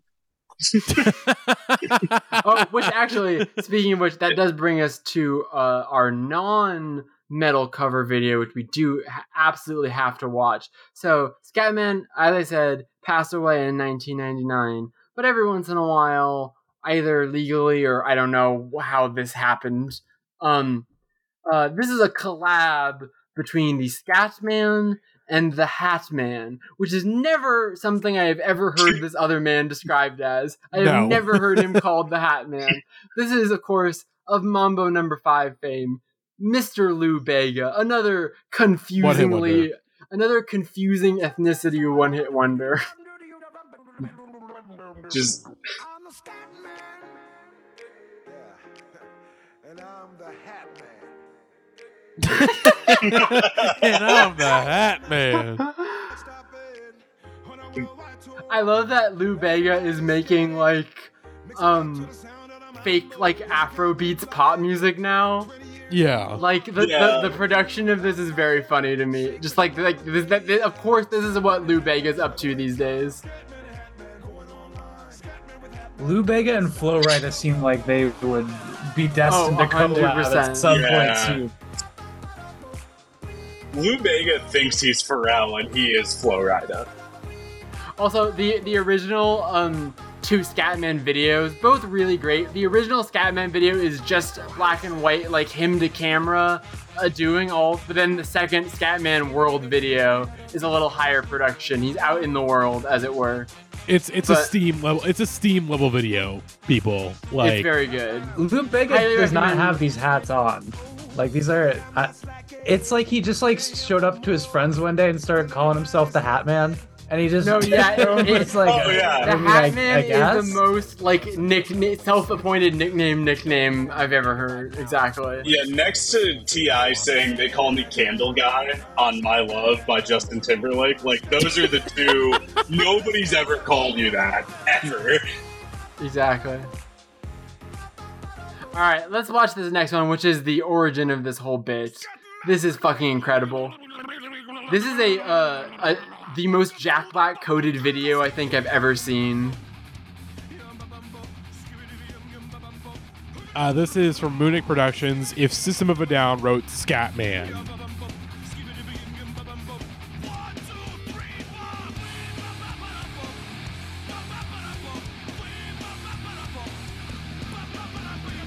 Please stop looking at the camera, sir. I don't like it. It makes me uncomfortable.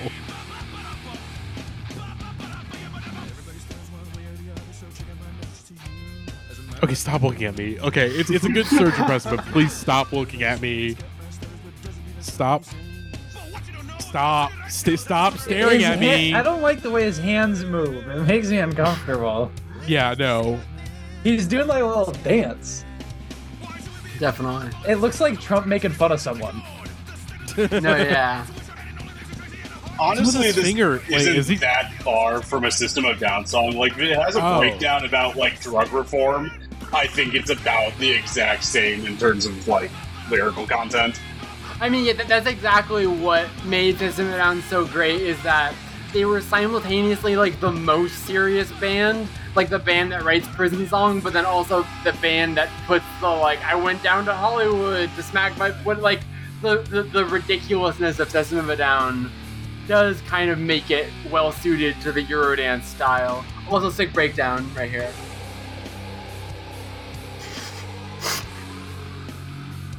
Well, this, this isn't really System of a Down, but whatever. Yeah, this the system never had breakdowns like this. Come on now. Is Armenia part of Europe? I'm just like I'm curious. Like I don't know. Uh, I I mean, don't you're, do- you're, you're, yeah, I, I, I'm, I'm not gonna weigh in on this, even no, I, I, I- like I, this is literally like not a geopolitical question. This is It- like it- a, it is a in geography Asia. collect. It, okay. It'd be, it'd be more technically Asia. Yeah. okay, cool. Okay, Asia. so I was Wait. trying to figure out if that was like, all right, all right. Geop- geopolitical ties to Europe, but it, it- Okay. in terms of region wise, it's I always mix Okay. up Considered an Armenia and Asian Andorra. Uh, but yeah, let's let's keep it rolling. Let's keep it moving. What is our next song, Jackie? Uh, well, I mean, our next song is uh, Mr. Vain, Culture Beat, which I think is the most Planet of the Bass esque of all of these songs, I would say. I would agree. Yeah. I, I, d- I thought I heard this one, but th- I, I- I think I think it's just because there are so many Eurodance songs that sound no, just I, like I mean, this that's, the thing, one. is- that's what I said earlier. It's like all of them do these arpeggiating synth riffs that like all This feel is- like cousins of each other. Yeah, I was gonna say this is the same riff as uh, "Another Night" by the Real McCoy. Oh Like, yeah, yeah. Yeah, which Another song that has yeah the same yeah, Yeah. Uh, trade off rap verse. aspect yeah.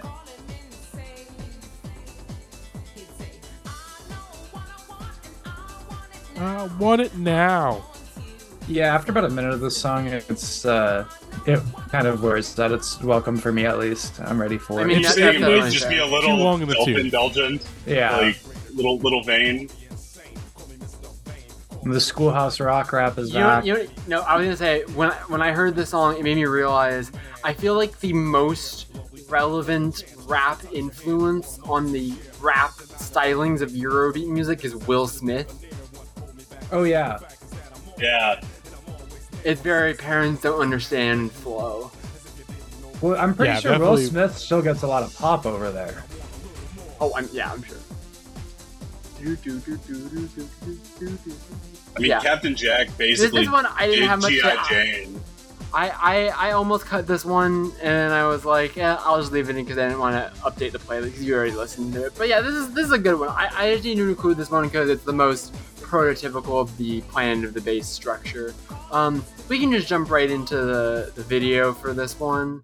Uh, let me pull up the playlist. Oh Yes, boy, more course. metal So- songs. Yeah. So, oh, so, so they're, they're, slightly out of order. Uh, Why You Love the '90s, Mr. Vain metal covers. is the one. So oh, I this love is the thi- armed. This is what I go. What I was going back to with like uh, the fact that this is just called "When You Love the '90s," and That feel when this actually does. Yeah, the arm, the arm joke is very funny yeah. because it actually does kind of sound like the arm.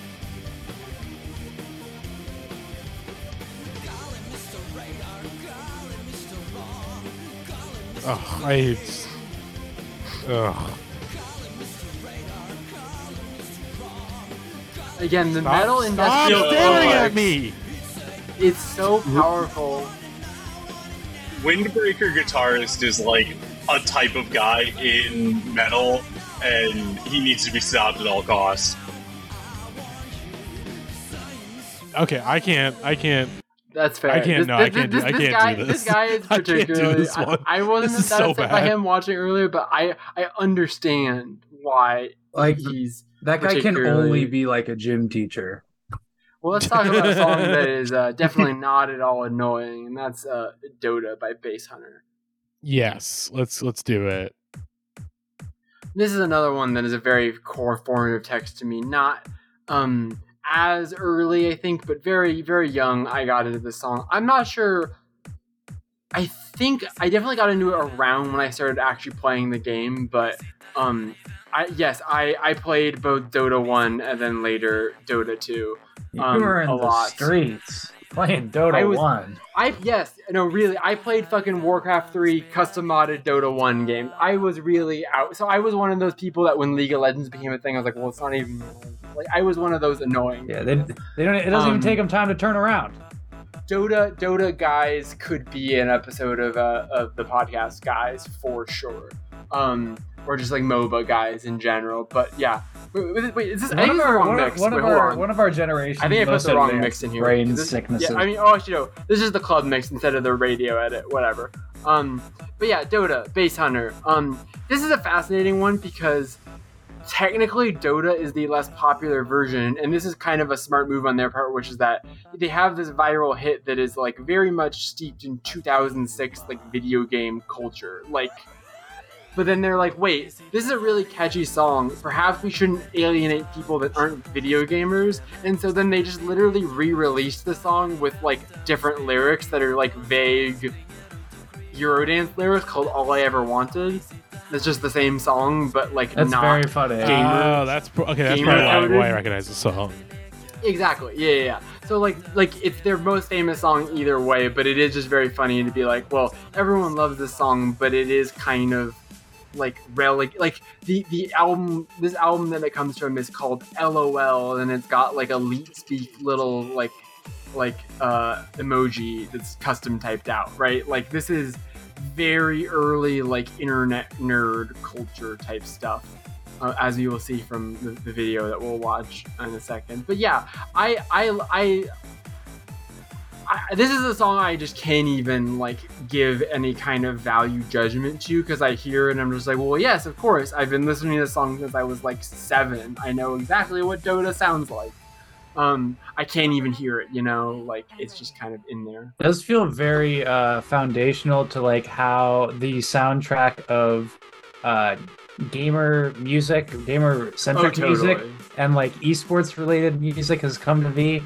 Uh, This is definitely uh, like its the, tendrils the, are the link everywhere, yeah. between gamer culture and like a very like yeah, uh, Yeah, very like- acid rave sort of sound. Because Exactly, yeah, like you think game. of like 2010s montage music, you know, like dubstep. I mean, like I, I, I mean, these aren't exactly the same, obviously, but uh, it would be uh, No, to- I know, to yeah, say it doesn't the- have a lot of influence. The ele- big annoying electro house was the predecessor to dubstep as the predominant music for like 360 no scope compilations, right? Like before we had Skrillex, we had fucking Tiesto and shit, right? And this is very much of that ilk. Later than the rest of the stuff, like this is 2006 as opposed to 90s, so it's a little different, but it, it's it's very spiritual successor here. I was talking to Max about uh, hard style before this and how hard style took it took me a very long time to get into like full hard dance stuff just because a lot of the stuff I first heard was very bad. And this isn't even that bad, but like stuff like fucking Headhunterz and shit like that that was like some of the worst rave music that was around when I was younger. But then like I've come around to like no, it's good when it's done with sort of intention. But yeah. Yeah, this Um, is the music for like the, your friend that definitely should not be uh, Snapchatting themselves behind the wheel. This is what they're playing. Oh, yeah, this, this is definitely like I mean, not to, to throw shade at uh, uh, uh, communities of which people on this chat might have been formerly affiliated. This is very much like non-explicitly furry coded music that furries listen to, right? Yeah. Like it's very internet subculture for better and worse. Yeah. Mhm. The girl I dated in high school loved Basshunter and loved this song and would only listen to the Dota mix and Of not course. like the it's the word like this is my this is nails on chalkboard to me. Like this I has understand always you have been a- the like No, I get it. this reactivated uh, all of my bully instincts and Fair, uh, fair, this is like people are always like, "How did you get like into you know like how do you listen to like aggressive music?" And it's because songs like this make me want to like grab the frailest person near me and shove them into a locker. Whereas me, I I know other Basshunter songs besides Dota and Yeah. uh, like R- Russian Privjet was a song I had on my uh, iPod iPod Nano at one point. That, that, that, that that's a that, that's a good one.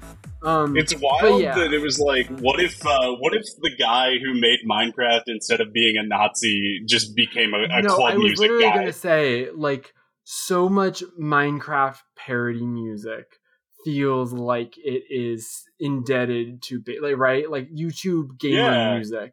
Basshunter really is kind of the, the forefather of that whole. Yeah, like if you wanted to show your friends a clip of something cool that you did and upload it to YouTube in 144p of like a screen grab, you had to have Basshunter in the background. It was like legally required. All right, Matty, of these two, just hit play on the, the rock cover, not the metal cover. The metal cover is fine. I, I, I found that one because I was like, oh, this fits the, the metal theme that we've been doing. But the rock cover one is uh, gamer coded in the video. So, of course, that was the one I had to go with. It literally looks like he's yeah, like a, like a, like a. Oh, is that like a Counter Strike tournament right now? Yes.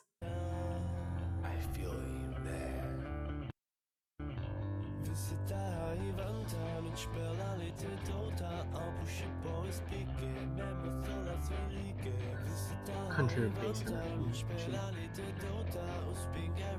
Okay, Swe- Sweden is where a Basshunter is from, of course. so we're building up.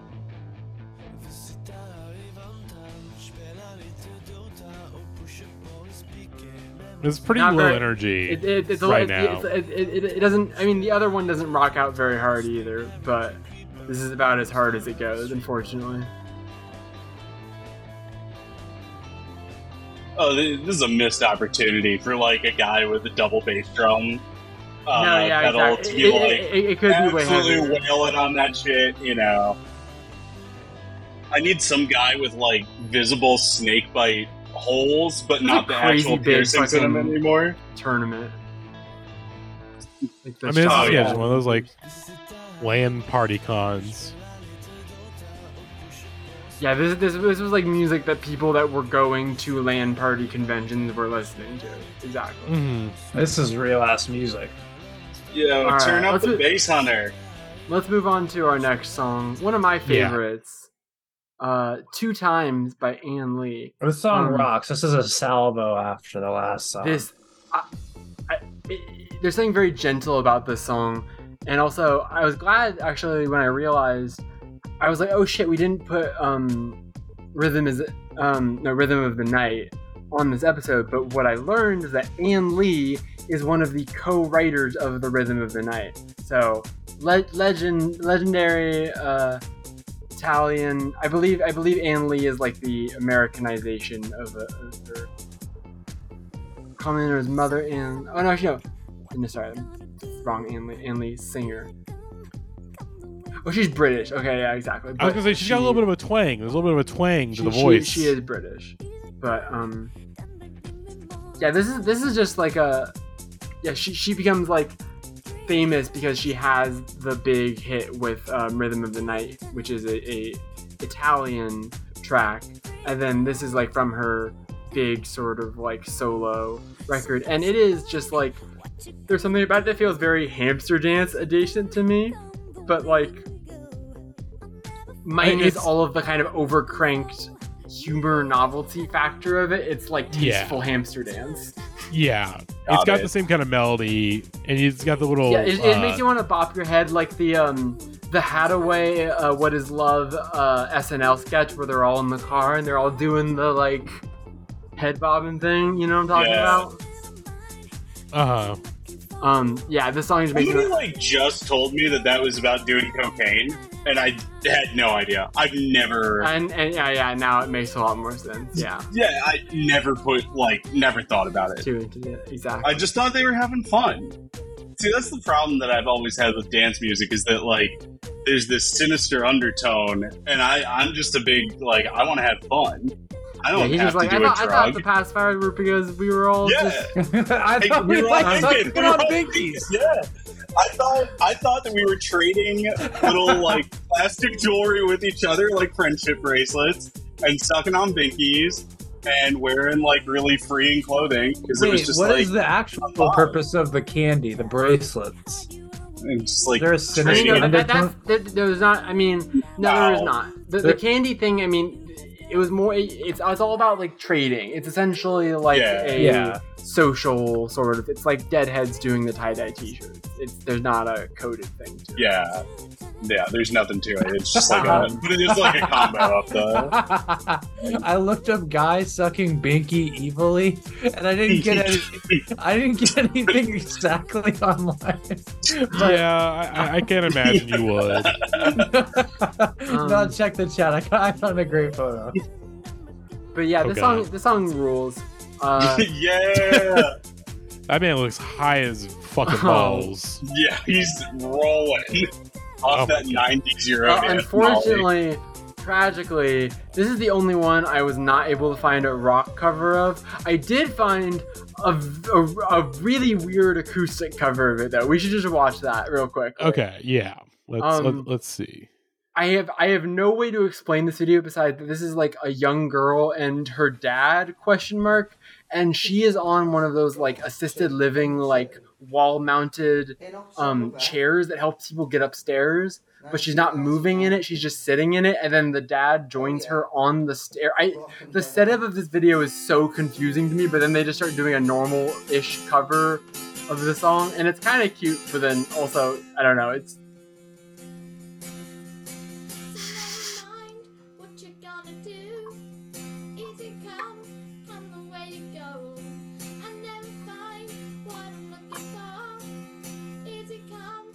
Voice is a little rough.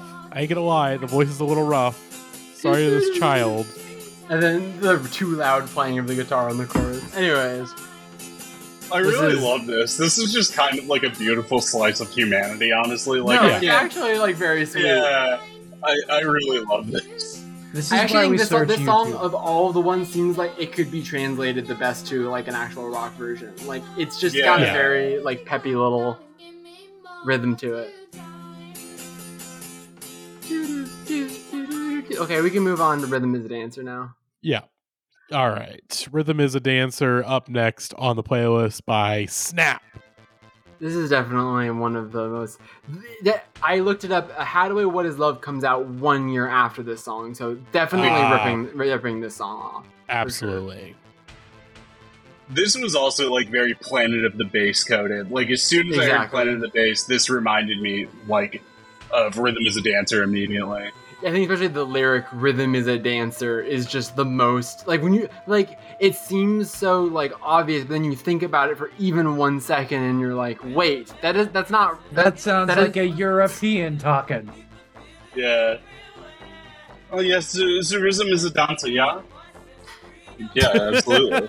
It's like Uh, that, that, that, that, that no, tweet about rhythm, is- um, no rhythm. Uh, back in the, the swamps, the rhythm was a dancer. She was she was an exotic dancer at Jumbo Clown Room at the. Uh, when I would leave the swamp down the, the swamp water would be too much for me. I go down to the to the strip club and the oh rhythm. She was my favorite dancer. This I'll is play a how little it feels extra whenever for a little Boom extra Howard extra, talks you know on what I'm King of the saying? Hill. Just yeah, in a in a perfect world, we got like Cajun dance instead of Euro dance, but I'll take it, man. There's I'll- gotta be I'll live- something like, out there. Bayou dance. It's Bayou called dance. Zydeco. It's, it's called That is- Zydeco. We- it's Zydeco. We did an episode on it already. But yeah, rhythm is a dancer, absolute fucking banger. I think this is just like a, just like prototypical Eurodance. Did you watch the video for this? I went and like made a I like a YouTube playlist of the Spotify playlist just because I, watched really needed all like of the music videos for these. I highly needed- recommend. yeah, the visual element of this stuff is like one of my favorite things, and I love like the entire thing for Rhythm as a Dancer is they're like on a planet. Well, they had the minions in Rhythm as a Dancer. Oh, like Oh, it's true. a bunch of it's a bunch of guys in like kind of like the Green Man suit, but they've got their their faces cut out and they're all wearing like goggles and stuff. Maybe about to launch a rocket to I don't know, like somewhere. Yeah, all, all of the like very vague theme theming of like because this is also this perfect intersection of there's like the, the the tail end of there being money in these music videos. So like even though these are all novelty hits, like they're willing to invest in a music video for exactly this one song. And like exactly. the the Ann Lee music video is really great. I like that's one of my the best ones I watched for sure. That one's like really colorful. It's kind of like if you imagine just like a stereotype of what you imagine Scandinavians to be like, just kind of wearing like like quirky outfits that are like very colorful and just kind of going around their very pleasant city. Like the Ann Lee video is very much that. Yeah, there's Yeah, like this- this- three kinds This of feels like the, videos. um, sorry, go ahead. Oh, there's like the uh, the Europeans going around their city to show you what their city looks like, which Yes. is like around the world. There's uh, in the future we only can dance and there is no Yes. war, which is 100. like rhythm is a dancer. And then there's uh, I live in a studio apartment. It's black and white, and uh, there are like two men with like big open shirts. One is the rapper, and the other is just like there, and a beautiful woman is singing. But there's like no furniture in the studio apartment, just two microphones. That and Yeah. that's it. Like there's nothing, there's no plot. It's just like European people in a room. Yeah. Europeans I- do love to be in rooms. It's a big thing of theirs. All right, especially with no AC. You we're know, almost, they, they we're love almost to to, the, the end of these uh these metal covers. I did get a very good submission from from Jay, which is the uh the, the, the acoustic cover we can maybe listen to. But first, let's just we're almost done. Let's listen to the metal cover of Rhythm is a Dancer. He's got like a Oh, laser wearing- tag bodysuit on. yeah, I love I Yeah. love the set dressing in this one. It's so good. it's like he's in Tron. This is the the the 2010s version of the "We Live on the Planet Where You Can Only Dance Now" music video. Yeah.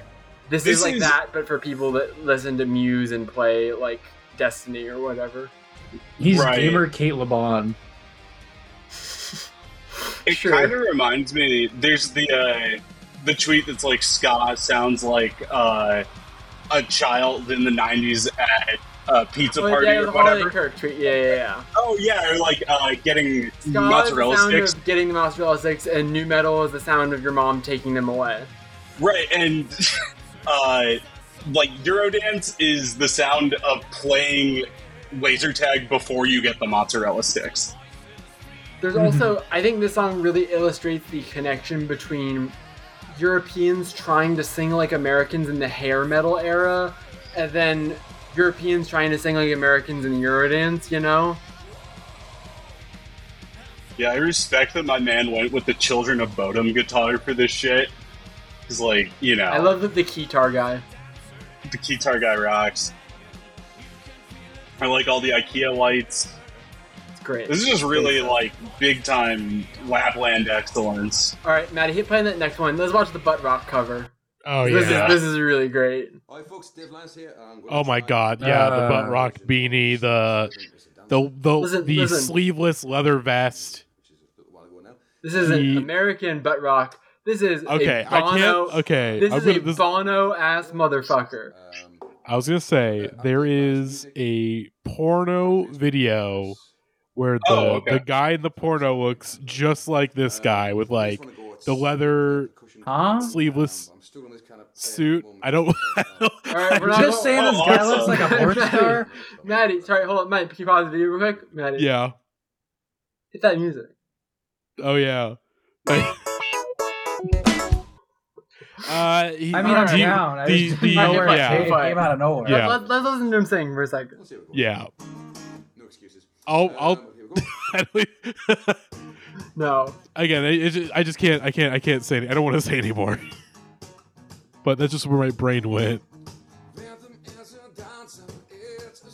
Oh, it sounds like acoustic Måneskin. Ugh. this is Bono voice. 100. This Yeah, is oh, Bono. Milky Chance. European butt rock. It's so good. Oh, but it is Milky Chance. Holy shit.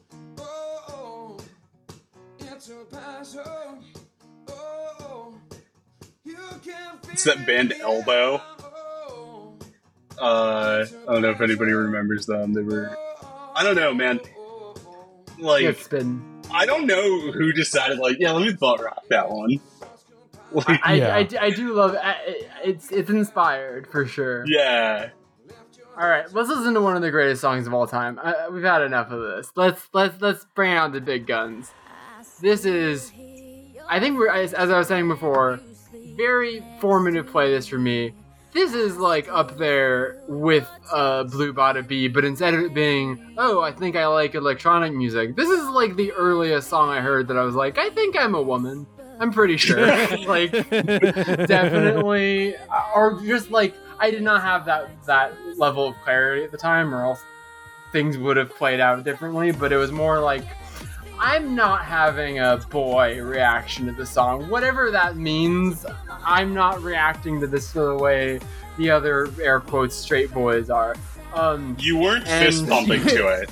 no, yes, I, I talked earlier about the European in my blood being awakened. and This is the moment that the inside of me was White boys don't play the cascada like um this is this is straight up like Yeah. I, I said one one of the best songs of all time this is in my like all-time favorite songs 11 out of 10 songs like i genuinely think this is like a perfect song i think it's like pure catharsis it's just so good Yeah, Oh, this yeah. is great. This, this this is this is again. it- I again I also heard this in my youth. Foundational track it's become like a stadium song. Like it just became like this is the one of these more than any other that just crossed the threshold all the way from novelty hit and turned into like song that is a part of the American songbook. Like people sing this in the way that they sing like Sweet Caroline and like it translates very well to like marching band performances as many of these songs do, etc. Like this is just a song that like everyone knows. Also, going back to this the Planet of the Bass lyrics, your arms are my castle, the heart is the sky, all that shit. Yeah, I was li- I was listening to this knowing I was not having a straight boy reaction to this. That's for sure. Um, but banger banger video. Cascada, just just what a what a lady. I know very little about her, but what a lady. German, I guess. I don't know. I'm, I'm looking her up right now. Yeah. That's what my like European rankings was gonna surprisingly end in. I didn't think I was gonna get there, but like Germany kind of put some hits on this episode. I think Italy we I think Italy is highs and lows, right? Yeah. Italy, Italy, you got some of the worst cheese, but you've also got like Giorgio Moroder. You know, like we we, we, we, we, we we do our part. Italo disco is a crucial, a crucial like part of the formulation of this kind of music. I think I think uh I don't know. Yeah, we can't we can't really rank the countries here because If I was of these, doing, I like, could a- play better and worse songs from each one of these countries, right? Like Yeah, if I were to do like a tier list of all the European countries, just based on really general, everything, yeah, general. I would probably put Germany like B or C, and like you could convince me on B because of their contributions to the Eurodance canon. Uh, I think Sweden did a really good job here. You know, that's like, Sweden, I mean, that's the thing. Like Sweden's contributions to pop music in general, like it. of I think course. this, I mean, this is really the era where that starts, like like them uh, pumping out a lot of this this stuff. But yeah, um, Do you remember A-Teens, which was people trying to like do ABBA songs, but it was teenagers singing them? And it was like Eurodance versions of ABBA songs? No, but that that, that sounds fun. I remember, yeah, A-Teens, because they didn't want to get sued. I looked this up. They were originally ABBA Teens, and then they were like, well, we can't be sued. So we have to That call them the rules. A-Teens. Uh, it's just like Eurodance version of ABBA songs, and it kind of rocks. Like, I'm Yeah. really with it. that that that rules. Actually, I'm gonna listen to this later. Yeah, But that yeah. was my. every time we touch Cascada, she I feel like Cascada is just like she has like the cult icon status, but I feel like she came just a little before Poptimism. Like if if Cascada had come around even like five years later, she would have gotten like a Robyn esque treatment where I think there'd be more of a like this is like like Pitchfork Yeah. would be writing like reviews. Like I think the way that like people now take Kesha more musically seriously, like there need I mean I think I think part of the problem is just that like she does have other hits. Like Evacuate the Dance Floor is a good song, but like Evacuate the Dance Floor is way more uh pink coded, you know? Not the Mhm. color, the artist. Um uh whereas every time we touch is like this magic just like combination of it being totally overproduced and cheesy, but also like so fucking soulful. Like you really do feel it. Like it is it is the one of these where the melodrama is like the most actualized, I think. And there's just Yeah. something I, I think she had a hard time translating it into a non-novelty career, even though that song is so huge, because it's just like it's kind of hard to make anything in that song shadow that with that, that like lives up to it. Mhm. Yeah, I mean, I really love her cover of What Hurts the Most by I didn't- Rascal Flatts. Oh my god, I didn't know that existed. I oh, will be yeah, listening it to that It's so good. Like, it's, I mean, it's a Eurodanced out version of What Hurts the Most. It's like, I mean, and it yeah, just, a lot of these artists do lean into like- covers very quickly. Like there are a lot of Captain Jack covers. I'm seeing here on the same Cascada album that she covered like Skater Boy and Perfect Day and and stuff like that. Yeah, you, you could just you could just push the and and I think that is a lot of. I mean, this a lot of this stuff was produced in a fact like it was intended to be disposable, right? Like all of this is kind of self yeah, actualizing, I mean, but it's kind of disposable, but it's also kind of like uh, you wanted a like a reason to spin a certain song in the club, and Oh, there's no reason to do it except for like, oh, we've got this like dance version of it. Uh, Yeah, instead totally. of now, where I think people are just a little bit more willing to like kind of throw caution to the wind and play something stupid um, if they want to. But I don't know, man. I, you get that fucking. You get. Uh, listen, back when I drank, if you hit me with that "What Hurts the Most" cover at like twelve forty-five, and I've got like a good buzz going, I might get a tear out. Like Oh, that's a that is a track. But yeah, do we have any kind of closing thoughts on on on the episode or on Cascada and any anything in general? It's a classic. I love uh, everyone overseas. Uh, shout outs to the Euros. Uh, I hope I didn't say anything too hard on you. I mean, Um, Max, I, when you were coming in grumpier, I was gonna give you a permission a permission slip to do racism against the Europeans. Like I, I, I, I, I was not. Um, I'm not. I'm not precious about. Look, you, you I'll can keep that card in my back pocket. you you can you can it's a me Mario me all you want. I take I take no offense. But uh, let let let's finish it off here with a fella named Vincent Moretto and and listen to a metal metal cover. There are, as you might imagine, like an entire industry of covers of this song specifically. This is like one of the most covered songs in YouTube history, I imagine. Jonathan Young, who gave us the uh, Blue Bada Bee cover earlier, he did a, a, a pop punk cover of this song. You know how dictators in the Middle East Oh, would have hell. like body doubles, you know, in case you know for like assassins. This guy looks like a body double for like Andrew Tate, or like he could be a, a Andrew Yeah. Tate body double Um, in case he were to get assassinated by the there's a, Hungarian uh, government. I'm just going through right now. There's a Scott 2 Network cover of this song. There course. Are, there are just so many versions. Uh, there's like a rock cover one that has a very like um, uh, hype beast coded guy that's really terrible. Um, Mhm. There's just a, a lot of these that are. I, I, I watched several of them. I settled on this one because I wanted to keep the the, the metal theme going, and this guy was also. Yeah. I love that he's got the like headstockless guitar. Oh, yeah, Very, a lot- a very lot of the guys- gods. that do the Eurodance covers do have uh, the headstock guitars. Yeah, Yeah, they're like, I mean, it's just it's like the tech guy version of guitars. I don't know. There's No, something totally. about like uh, all of these guys. Well, I mean, I guess part of it is like, oh, the uh, the like visual aspect of this has to be as cranked up as the actual music is, if not more. So they yeah. buy like most like visually YouTube editing culture. yeah, right? you Like, have to like little- have the most visually interesting looking instrument, not just like a regular guitar, but also like I don't know. It's just Yeah. very It, it also just fits in with the overall aesthetic of like YouTuber um, Yeah. content. You know, where it's like he's got the everything is like lights everything everywhere. is all yeah very yeah, gamer chair digital uh, interface stuff. So it makes sense having this like oh, oh Yeah, isn't, man. isn't this, This so guy's, isn't- I was kind of on the like- fence before, but this guy's fucking sick.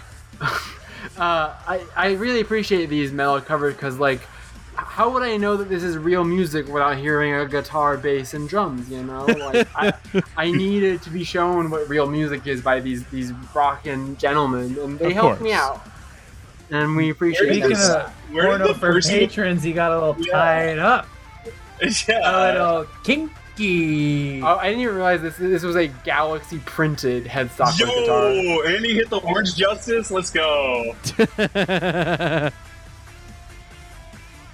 All right, All That- right. this has been fun. Scatman John Yeah. never got to hit the Gwitty, and that's I, so I just gotta, sad. yeah. I just gotta say for Why for couldn't play Eurodance. Scatman John in Fortnite, and that's fucked up. Oh my god!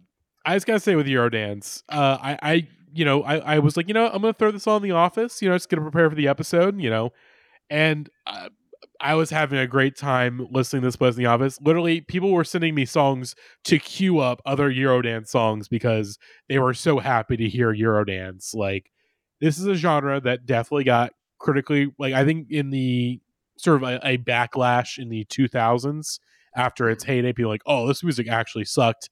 And I feel like now it has definitely gotten a reevaluation in sort of the post hyperpop world for how it influenced that genre, and really just like, oh, pop music is just like not fun nowadays, and it's That- nice to be a lot of reminded it, that yeah. pop music can be fun and, And- good. and, and like and like Max said, it's also the effect of these songs all play completely differently. If you were like a fully grown adult who had to encounter these songs on a semi-regular basis in social situations, I am sure you are way less amused by them or nostalgic about them, right? Like I think part of it is that kind of like like Max was saying earlier, it's like yeah, these songs have very limited shelf lives, and so it's understandable why people got sick of them. But then, like, they, Mhm. they are just this pure burst of serotonin that if you haven't had it in a while, it can be especially effective.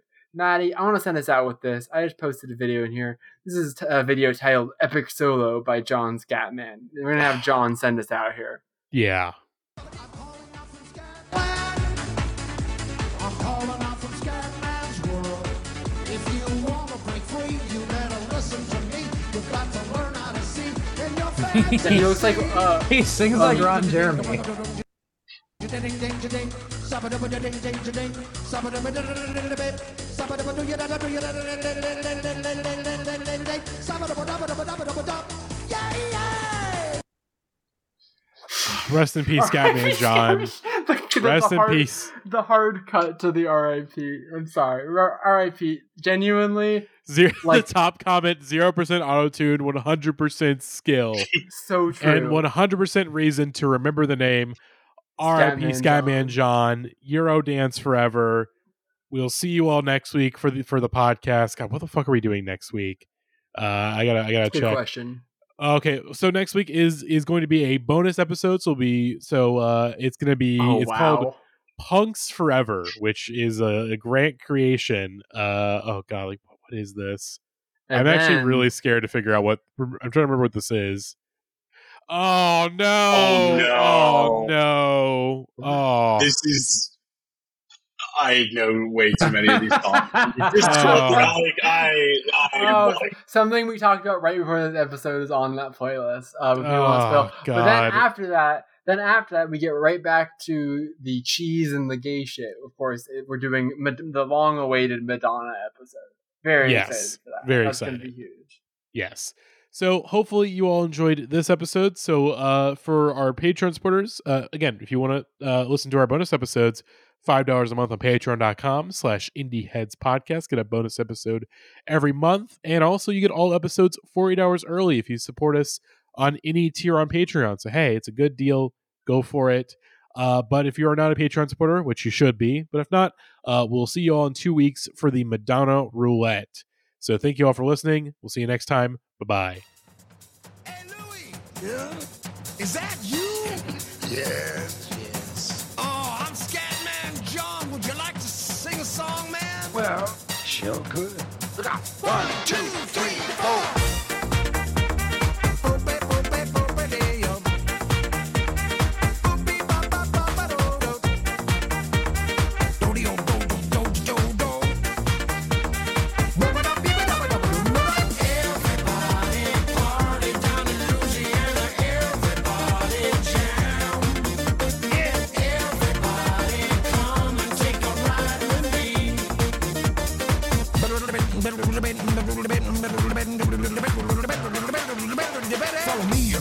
Head down south to the land of the man with the message. His name was Satch, and he played on the match every time he played the horn and the